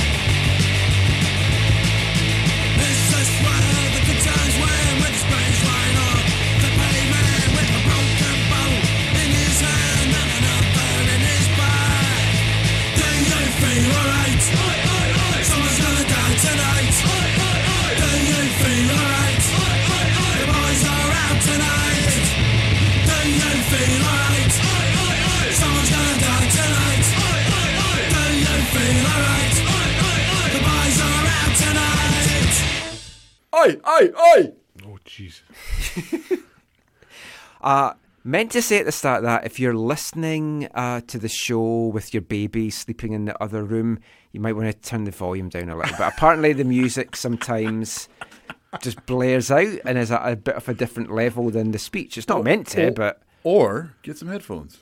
that as well. But that was Blitz there with Someone's Gonna Die from the 1982 album Voice of a Generation, which reached number two in the UK indie charts. Different times. I mentioned there about folk saying, "Do you- Have you got enough songs to do this? Genuinely, we could have Football Violence Awareness Week, and I would have enough songs to, to take us through to the end of the year. I've got a lot of these in my locker, and I've got a nice selection coming up this month. But somewhere that I'm sure you will not see any football violence this season is in the Canadian Premier League. Because we're all friendly here in Canada. We like to hug each other. Maybe not with the coronavirus, we might just have to kind of like elbow bump each other. But MLS may be back. We're still six weeks away or so from the new CPL season kicking off, but the teams are ramping things up. Signings are continuing to be made, pre season plans have been firmed up, and a new range of kits have been revealed, or at least the mm. home ones. I'm going to start The- with the, the primary ones. The original seven, as I think we'll call them now. Their new home kits, primary kits, were released on Thursday night. Ottawa are going to be releasing their home and away ones at a future date. The away kits are coming in April. Before we get into our thoughts and ranking of them, I'm keen to get your thoughts on if it's too soon to bring out new kits. Shouldn't we be seeing kits every two seasons as opposed to every season, or is this what we can just expect? Well, the thing is with the Whitecaps, they do new do a new one every year, but they kind of Yeah, alternate because home, there's- one away, they have yeah. three kits, so they change So, yeah. one a year. So No, they have two kits. They have they usually have a third jersey, don't they? No, they've The only had that when it was the is Arbutus. Oh, was it okay? No, I, I agree. It, it it's uh it feels a little bit weird to have all new kits because the secondary kits are coming out later, uh, and so now those first ones are done. It feels like either they see this as an opportunity to make more money, make money, but it also feels like a little bit too much too quickly. Like I, I think what they should have done is they should have um, Kept one of them kept from last at year? least one of them, Yeah. uh, and then done that. Like I think, like I mean, that's what the Whitecaps did in MLS, right? The, the second year they replaced the home one, right? I think it was. I don't remember. The, sorry, the white one. No, they, I thought they replaced the the darker one. the dark one? Yeah, I think so. But I can't remember your. I have maybe to we'll check check that. that. actually, yeah. But they replaced one, or maybe they just brought in the Arbutus. Possible. I I can't remember, but it was not. It was not. They did not replace both any year, right? Like there was no Yeah. double replacement, and that's what. Like for example, uh, well, I mean, we'll talk about this great club later, but that's uh, Bayern. That's how it works. Is one year the primary changes, the next year the the the secondary changes, and I think it's the year the secondary changes, the Champions League kit also changes. I hate the whole primary and secondary. It used to be home and away, and then No, just, when it was home, when it was home and away when you were growing up. uh-huh. Oh. I am older. Because yeah, when I was Our strips up, were made of paper. It was like I always thought it was you always wore your primary unless there was a clash, and then you'd switch. That's how I remember. But Just some notes on some of the strips. Pacifics still has a trident sticking in your ass. Purple front, white back. Not a huge fan of that. Halifax Wanderers, they've got a sound wave on their kit for some Barrett's Privateers, a song long adopted by the Privateers 1882 supporters group. Valor FC have a bizarre double collar, which makes it kind of look like a sewing machine slipped in the factory as it made it. It looks horrific. Look, it kind of looks like they have, you know, the ascots, those things that they have. Yeah, actually, it kind yeah. Of, kind of gives Yeah. the way the little ascots FC Edmonton, they have an X on their their strip For just 10 un- years. under the badge. Yeah. It's for ten years. Oh, it's for 10 years? Yeah. Oh, 10 th- oh, I thought it was because that's how some rural Albertans signed their names. oh, that's so good. Forge, They have to sign. That's how they sign to buy their tractors. they can't read and They can't write, but that don't really matter, because they come from Alberta and they can drive a tractor. Hoo-ah! Hoo-ah! So we've just lost a big chunk of our, our listenership there. Sorry. Uh, so like You were saying, talking like about, Cavalry. You talking about Forge? Yeah, Forge. they have a gold champions patch on theirs, obviously because they're the league's golden boys. They kind of Um, look like a that's why. popsicle too. Hmm. I, I can only imagine that's the reason that they've got the gold. Can't think of any other reason that they would have earned that with Cavalry winning the, the two championships. But uh, let's rank them then. I'll, I'll give you mine first. In seventh place, Forge. Sixth, Valor. Okay. Fifth, York. Oh wait, oh let's. Okay. Oh, do you want to? Yeah, let's do let's do everyone seven. Everyone. Oh, Seven. okay. Yeah, let's do that. Who, who? What's your least favorite? I concur on seven. Okay. I have York as my Oh. like, What? I'm not a I- big. I I'm just don't not like a- the orange and I'm black. not, I know, I understand that, but I don't. I'm not a big fan of green. I don't like green, I do not like green either, and it's my number one. I think. and it's like, and I don't like the strip right down the middle. I'm not a. I don't. It's kind of odd to me. It's Well, I like think last year they had the, their nine stripes going Going the other way, horizontally. yeah. Now they've got them going uh, it's- vertically. it- there- it's going to be uh, a sash next I'm year. not. or A, something. I'm not just not a huge fan of green uh, as the that color. Yeah. Sixth, Sixth, I have Forge. I have Valor. Uh, I I just don't like that color. I'm gonna go with uh, Halifax. Oh, oh, very interesting. I've got York as fifth. I got Valor. So our bottom three are basically the same, Yeah. just in a different order. Uh, f- we're on five. I'll put. I'll put Valor. I have Pacificats four because of the white back. I uh, I didn't even notice the back. I didn't, I didn't see Yeah. that part of it. It seems like it's like Yeah, have half you seen? Bu- finished. did you see Bustos post with his number ten and stuff? Yeah, It, it looks better with a number for sure. yeah. Um, I, I fourth I have Cavalry. Yeah, for me it's a toss up between Pacific and Cavalry, so I'll go, I'll go Pacific four. I have the Eddies as three. I'll go I Ca- have Pacific as three. I'll go ca- Cavalry as three. Cavalry I've got as two. I am going Edmonton two, which is shocking. To I me. have Halifax as two. Ah, I've got Halifax as number one. I have Edmonton as number one. I have York as number one. I, see. I like the, the Halifax color scheme. Yeah, I don't mind it too much, but I do. I for something about the Edmonton one, I, I, I even. I know you're not supposed to put the sponsor, but the sponsor, the way it looks too, it kind of gives it Yeah. an extra look and Ed- everything. Edmonton's like I I've I like changed this over the and I over really the last like couple of days. I really like the fact that not only like the whole um, Alberta, uh, what do they call it, Al Classico? What are they calling Uh, it? yeah, Al Al Classico. Al Classico. for the Wild Rose Cup. The, two- the two sponsors are two airlines. So you got Yeah. WestJet on one side and then Swoop Air on the other. okay, who owns Swoop? I heard Air the guy- Canada. Oh, okay. It's it's a it's a It's a subsidiary of battle. Air Canada. But the Eddie strip's really grown on me because I had it down lower when I was first ranking it, and then I'd moved it Yeah, up. same. It's clean. It's nice. Yeah. It's very clean. I like Yeah. the blue too. I'm a big fan of that blue.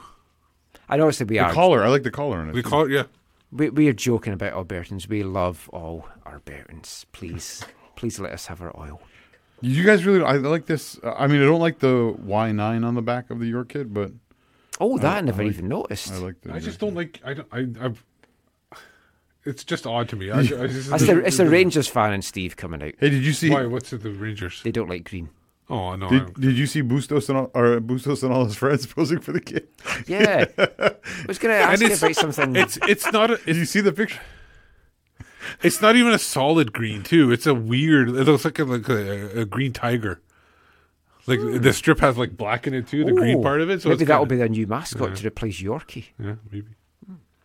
Uh, on to some player news. The Pacific FC signing that we teased last week still hasn't been announced. Uh, What's his put- name? Should I put on mute? there could be a late spanner in the works there because I'm wondering if Ottawa might be potentially interested in him. But as far as I know, it's all signed, sealed, and delivered and should be getting announced soon. Pacific did announce, though, that they've got a new goalkeeping coach. Former WFC2 player and FC Cincinnati goalkeeping coach Mark Village has retired. He's reunited with Pa-Modou Kah, who he was with at FC Cincinnati. So pleased for Mark. Mm-hmm. Great guy, good keeper. he's loved there by the fans. Yeah. And he's got a good core to work with. He's got Nolan Wirth and Callum Irving as Mhm. well, so that, that's a good thing. Pacific have 16 players officially signed right now, and they're only using one of their seven international spots because they've kind of gone local. But one player who finally confirmed that he is not going to be with Pacific this year, Ben Fisk. Fisky revealed the news on social media this week, but he has confirmed that he's going to be staying in CPL.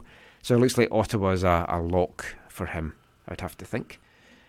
Amer Didic has returned to FC Edmonton after his pre-season trial with the Whitecaps. Sissoko's returned to Halifax as well, as we Is, mentioned it, last week. is he signed a deal? Like, is that?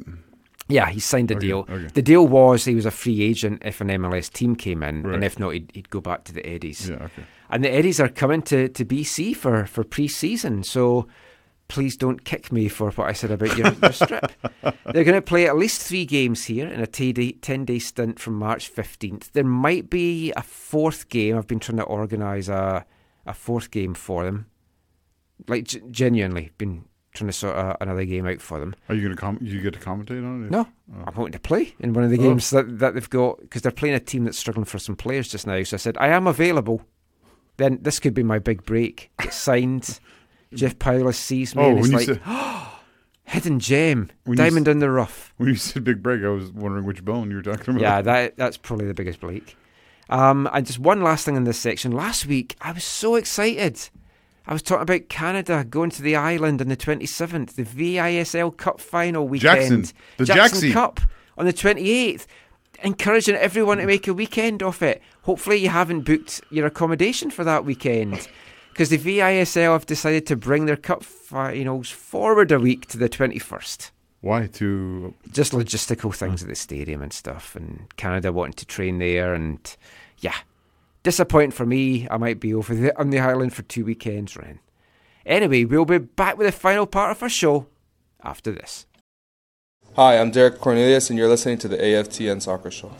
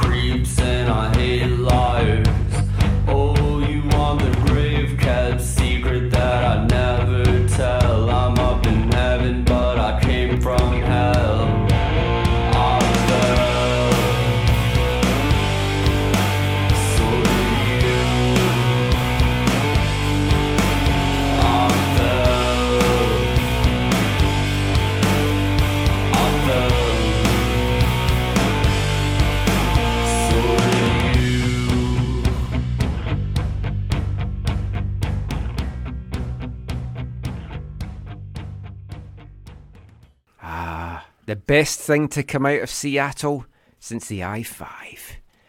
That was I Fell, Wiccan Phase Spring Eternal, the theme song for AEW wrestler Darby Allin, Seattle native. And you'll be glad to know, Zach, this is the final part of tonight's AFTN Soccer Show on CITR Radio, 101.9 FM, broadcasting from the unceded Musqueam territory at the University of beautiful British Columbia. And in this part, it's all about AEW and the wrestling. You can leave now if you want. Have you watched Revolution from last night, Steve? Yes.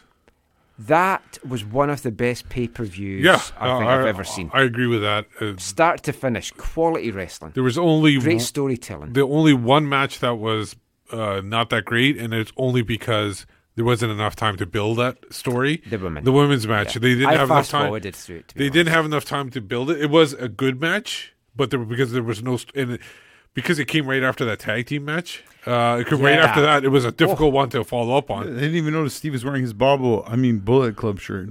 I was going to wear my Darby Allin shirt, Oh. but it was short sleeved. It was chilly. The tag team match was one of the best I've ever seen. I can't amazing. remember a tag team. Page British- is just British Bulldogs? better and better. British Bulldogs. Hangman Page and Kenny Omega, good Canadian boy from Versus the Winnipeg, Bushwhackers. and the Young Bucks. Yeah. And there's there's, l- there's lots of hints. Steve, Steve just did something that looks like he's trying to get on TikTok. with the Young Bucks. Well, with the old Bucks. Yeah, you guys. Yeah. Although I'd probably replace the B with another letter as well. The oh, old.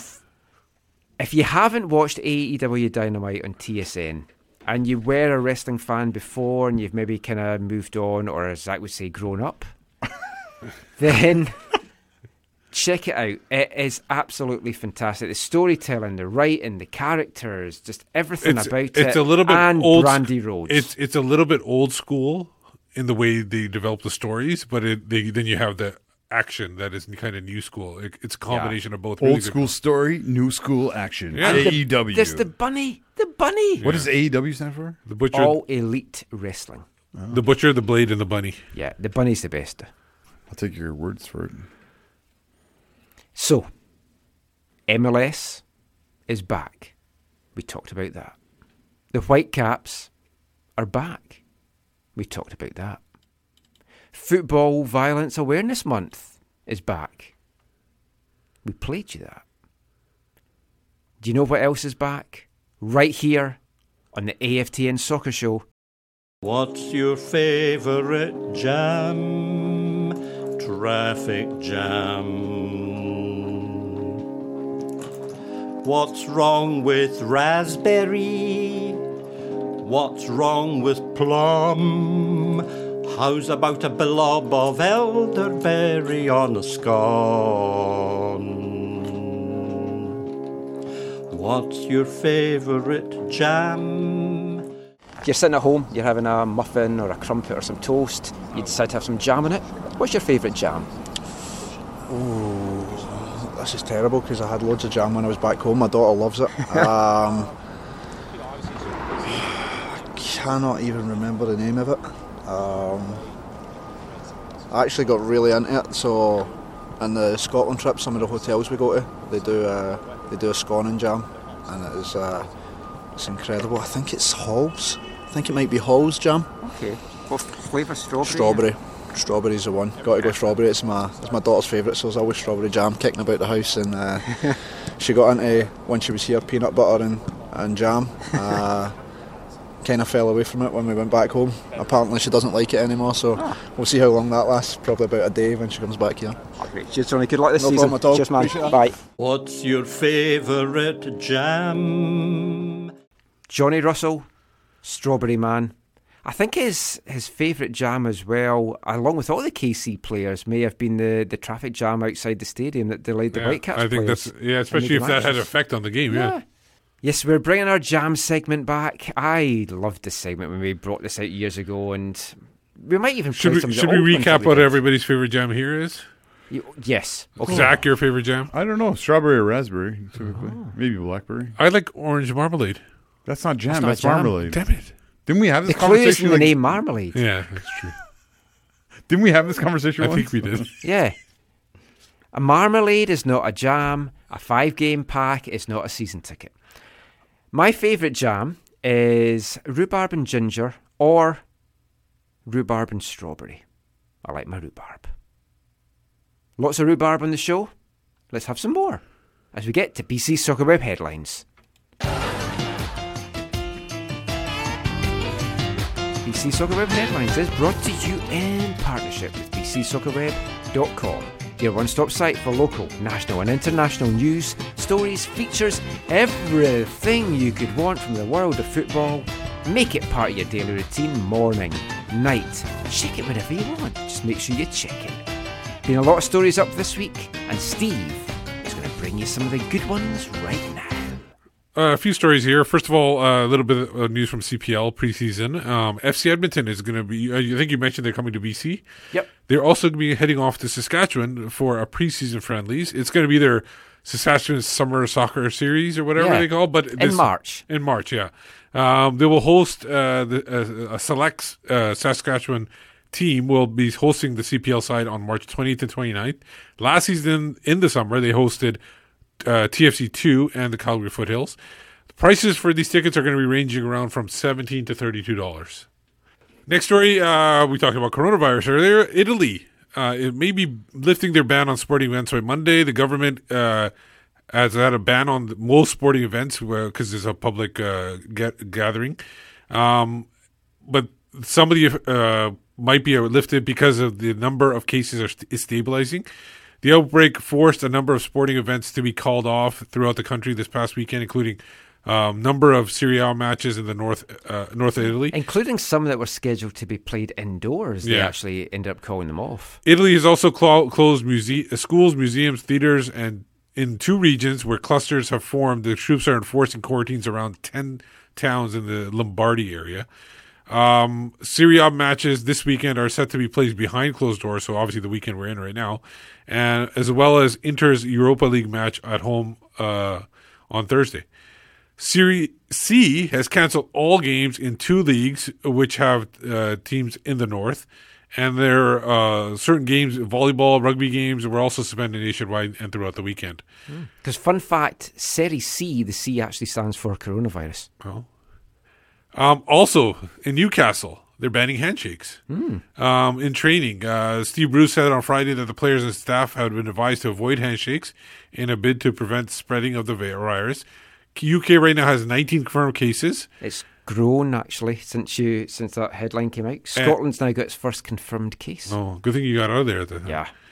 Um, the club were not taking. The Bruce said the club were not going to take any chances. He goes, "There's a ritual here that everybody shakes their hand with everybody. Um, as soon as we see each other uh, every morning, we're going to stop that on the advice of the doctor." Yeah, they're going for the old Geordie tradition of just headbutting everyone Yeah, instead. on. You should wash your hands too.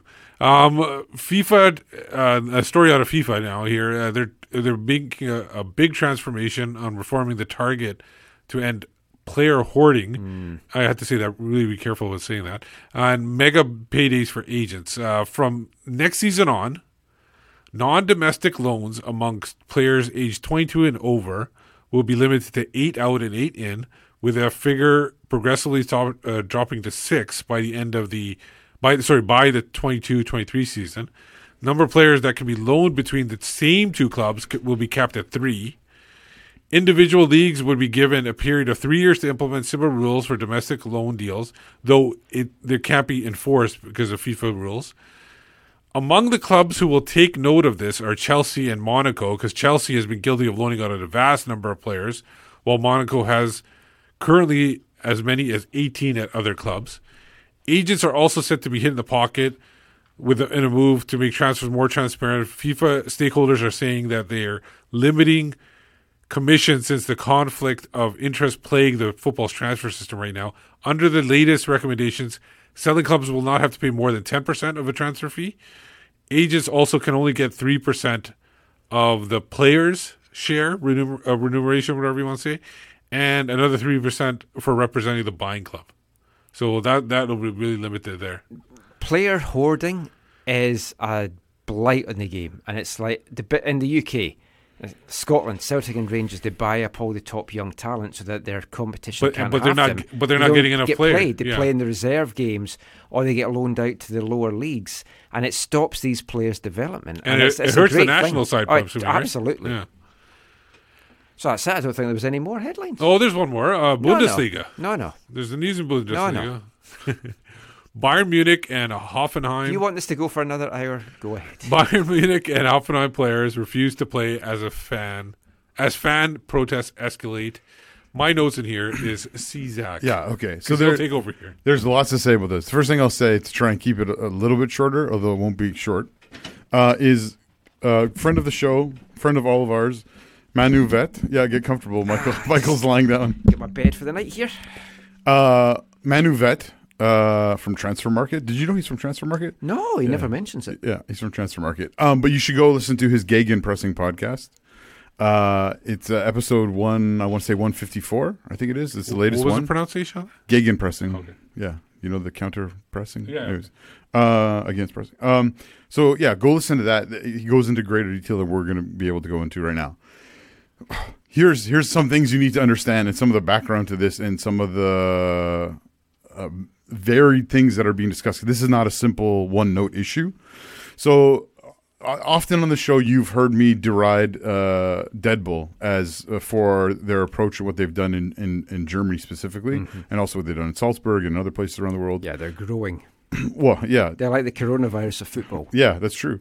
Um, but no, uh, the one of the main problems with Dead Bull is they are they go they subvert the 50 plus 1 rules in Germany. In Germany, all the clubs are member owned. This is not some joke thing like the Whitecaps. You're a member of the Whitecaps and you have a season ticket. The members actually own the clubs. You pay a membership fee every year to be a part of the club. You vote on things at the club. It's it's a community thing, right? So the Bundesliga has a rule that the clubs have to be owned by by members, 50 plus 1. And then the rest can be owned by other people or corporations or individuals or whatever. Um, there are uh, there were two exceptions to that. Uh, so people always ask about this. The two exceptions, of course, are Wolfsburg, which was started as a factory club for the workers of Volkswagen in Wolfsburg, the home of Volkswagen. So they are exempt from that. Like Volkswagen owns the club, and so they have an exemption, which most people in Germany, as far as I understand, have no problem with whatsoever. The other one is Bayer Leverkusen. It's also a factory team. Bayer, they make aspirin and all that kind of stuff. It was a team started for their workers, whatever. Those two are exempt. Sorry, those are the first two that have been exempt. Dead Bull is not exempt. They've subverted the rules by making their membership like ten thousand dollars, and there's like ten people on their in their members or whatever. So they subverted it. Hoffenheim was bought by Dietmar uh, Hopp like twenty years ago or something like that. He played for the club way back in the day. Uh, he bought them when I want to say they were in like the fourth division. Uh, now, Dietmar Hopp, if you don't know who he is, he owns a company called SAP, which is this huge, Oh, yes. huge, huge company. I don't know if he still owns it or he sold it or whatever, but it's a. I think he still does own. it. It's a huge like company, like ginormous, like billions of dollars. Um, you see, they're advertising at so many sporting events and yeah, stuff. yeah. So he bought them and began to invest into them, and shot them up through the the Bundes uh, through the the German football pyramid. Um, and so so if Dead Bull is like the number one hated team in Germany, Hoffenheim for their structure, Hoffenheim is number two. Um, whenever I whenever I go and make my who I want to get relegated from the Bundesliga, number one is Dead Bull, number two is Hoffenheim. Um, and then three is usually someone like Paderborn or maybe Freiburg, although they're the only really black forest team. Anyways, um, they're not like for their ownership model and how things are run are run at the run at the club. So, but then uh, SAP is a premier uh, sponsor partner of the Bundesliga. They put a lot of he puts a lot of money into the Bundesliga. In 2015, they gave him the same exemption that they gave to Wolfsburg and to Bayer Leverkusen. So just because he's been faithful to the club and whatever, and he's a big big money person, uh, they gave him whatever. So for years now, Dortmund, the Dortmund ultras have been at the forefront of uh, the battle against them and expressing their hatred for this because it's not traditional, it's not part of the rules, it can be seen as being unfair financially, all this kind, all these kinds of things. so they have expressed this. Hopp, uh, wh- what's come to light is uh, so they're in their expressions both visually and vocally at away games at Hoffenheim. Hopp set up a system to play music to drown out the away support, which you can imagine how that went down. Oh. Um, so that was a huge, a huge thing. Then, uh, Does this involve like putting giant speakers beside yes, them? 'Cause I yes, saw, yeah, yeah, yeah. saw pictures of that. so there was a big controversy over that and how that was not allowed and whatever, and they did it anyways. Then, so uh, I can't remember if it was this year or if it was in, uh, last year or when it was, but Dortmund, when Dortmund was there recently, they again expressed, they put up this banner that says he's a, an SOB, which can be translated also son of a whore. But if you read some of the translations, those are can go either way. Um, so whether you feel that language is too strong or inappropriate or uh, an appropriate thing in a football stadium, that's up to you, your own personal interpretation. It's a compliment Scotland. yeah, there you go. So they put up this banner. Now they also put up, and this is why for me, like that's not language I would personally use, but it. They also put up a picture of his face with in the crosshairs, which I believe that that does cross the line because Yeah. that is like a could be That's like a it- death threat. Yeah, yeah, exactly. So that I think crossed the line. The problem then arose. It got taken to another level because the DFB, so the German Football Federation, who previously has said there will be no um what's it called? Uh, I'm forgetting the language now, but there will be no like blanket bans. Right? They won't they won't blanket ban groups like a group that they might say, okay, we're punishing Steve was holding up the banner or whatever. Steve, you know, Steve's responsible or you know, so he's he's got to get it. It's always Steve. It's- it is always Steve. So they, uh, I, I want to see the right wording here, so I don't screw this up. But anyways, they, Glad this isn't the long-winded version. yeah, this is not the long-winded version. Uh, so this happened. So Dortmund got this blanket ban, and the and the ultras around Germany f- freaked out. So what Bayern did at this game was they just held up the same banner as a protest to the blanket ban, saying this is you can't. Ah, okay. And so it said, DFB, you're going back on your word not to do blanket bans. We're holding up the same banner because you you're going against your your word, kind of thing. so then the now the there's again there's all kinds of elements to this. So what they ended up doing because the, the DFB knew they got they knew that the ultras this didn't this didn't just happen in this stadium. It happened in other stadiums, but this is the focal point because it's Dietmar Hopp's stadium, right? He built this thirty thousand seat stadium in a in a village of thirty three hundred people. Um, uh, so it's all there's all kinds of interesting things about it. So what the referees then did was they they put into action what you do the UEFA protocol or FIFA protocol for when racism happens in Yeah. a stadium. There's a three part three step process or whatever, and they began to put those steps into place. Stop the game. Okay, if it doesn't stop, you take the players off the pitch. Then if it doesn't stop, then you end the game. I think is the third step. Yeah. I might be wrong on that, but No, I think it is. so they began to implement this, right? Uh, so finally, the I think I guess they took it down, and the players took it on themselves to say, "We don't agree with what's happening, so we're just going to pass the ball back and forth like that." One of those old World Cup games. Yeah. So the last 13 minutes was just them. Pass- uh, Bayern was winning six nothing.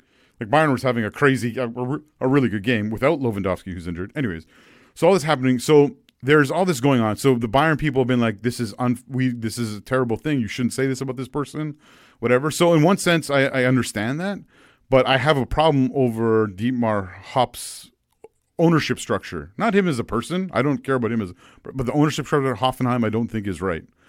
Um, I just can't see how you can so- like instigate so now racism protocols for something so like that. yeah so one of the problems is there's been racist things that's happened even this year in the bundesliga and they haven't enacted this stuff. So now they're saying hey this billionaire who gives us lots of money you can't say not nice things about him uh, and we're going to use the racism protocol to respond to it. But when there's actual racism we, we so so we don't- Hopp isn't like he's he's not he's a caucasian male Yeah. yes is that, is that what you're he's not a race. I was going to say. yeah he's caucasian Yeah, male. so he is a race, but you Um, know what I mean. so anyways and so, there's now no racial undertones to Yeah, even so- put into. So even if you think this is stupid, either the structure, whatever, you're like you're, you're North American, you're like, oh, this is dumb, whatever. Uh, there's there's all kinds of layers to what's happening because the ultras have basically come out and said like this is we're gonna go all out. There's gonna be an all out war over this. Like they're not they're not going to back down. This isn't like going to battle with MLS where teams will just like okay we won't do like they will th- there will be you know football violence awareness months. There's potential for this to really kick off in Germany, not just with Bayern, not just whatever. The thing is, Bayern's playing Schalke, I think, this week in the cup, and Schalke has come out and said we're going with a one, uh, a one level. If anything is sung or said, we're walking off the pitch and not coming back on. Oh, so there's like all kinds of crazy, like it, yeah. So this it, this happened. It happened. Uh, Union Berlin had a uh, banner with I think crosshairs. Uh, uh, Cologne I think had like it was. This was this is not an isolated thing. So this is a bit of a battle of uh, ultras against the uh, against the establishment. Now, when you listen, if you listen to Manuel's podcast, you also hear though that ultras in Germany are not like some of the ultras around the world, where all you hear is they only do bad things. Ultras in Germany also stand up for, uh, you know, freedom of expression, freedom. Um, Well, yeah, I think everyone thinks of St. Pauli and everything. yeah, and- yeah, but it's not just St. Pauli in Germany. Yeah. They they stand up for the you know a safe. Uh, w- refugees welcome. They stand up for uh, all all faiths, all genders, all worldviews, uh, all sexual orientations are all welcome. Like kind of things. So they're not like all these just crazy people who are de- demanding crazy things. They are also seen as uh, inclusive and welcoming and all these kind of things. So it's not a like it's simply they're just you know they're they're terrible people who are just you know the problem is the, the word ultra does have that negative Totally, connotation. yeah, totally. People are going to because Especially of what North happened this weekend. They are going to get that so of it's going to be interesting to see what happens. There's a lot. the uh, the, the the Munich Ultras, which are collected, uh, they have their umbrella group is called the Südkurve, uh, Südkurve 12 or whatever, Südkurve Munich, Munich 12 or whatever it's called, uh, Club 12. No, this is not Club 12. Anyways, the, the Ultras in, in Munich, Schickeria is the big big group, but they've put out a statement just expressing how uh, their views on this. This will there'll be more to talk about this in the week, but if you're really interested, please go listen to Manu Veth. Thanks for the time, Steve, on headlines. I greatly No appreciate it. I don't mind. So we'll cut uh, that out of the podcast.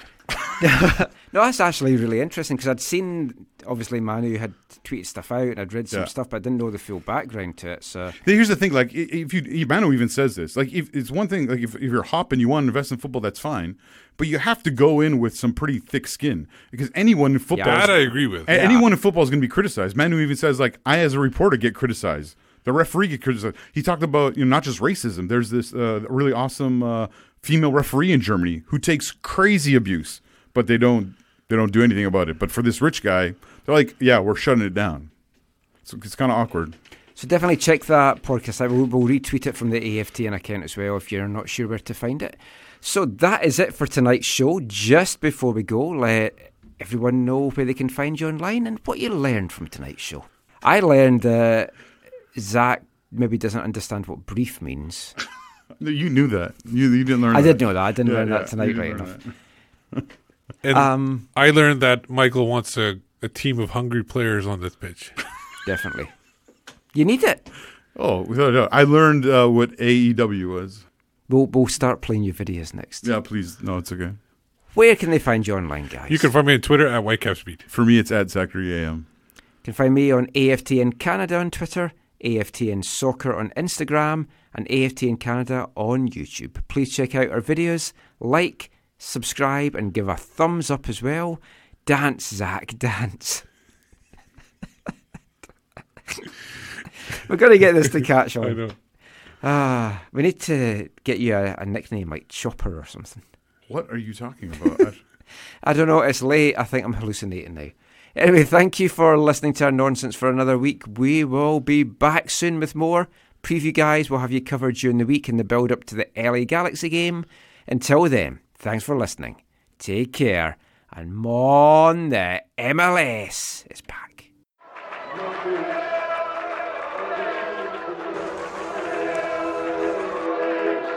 Going to your first match is an experience you never forget. The atmosphere of what's going on around the pitch looks beautiful, and you always look and go, wow, I'd love to play here one day.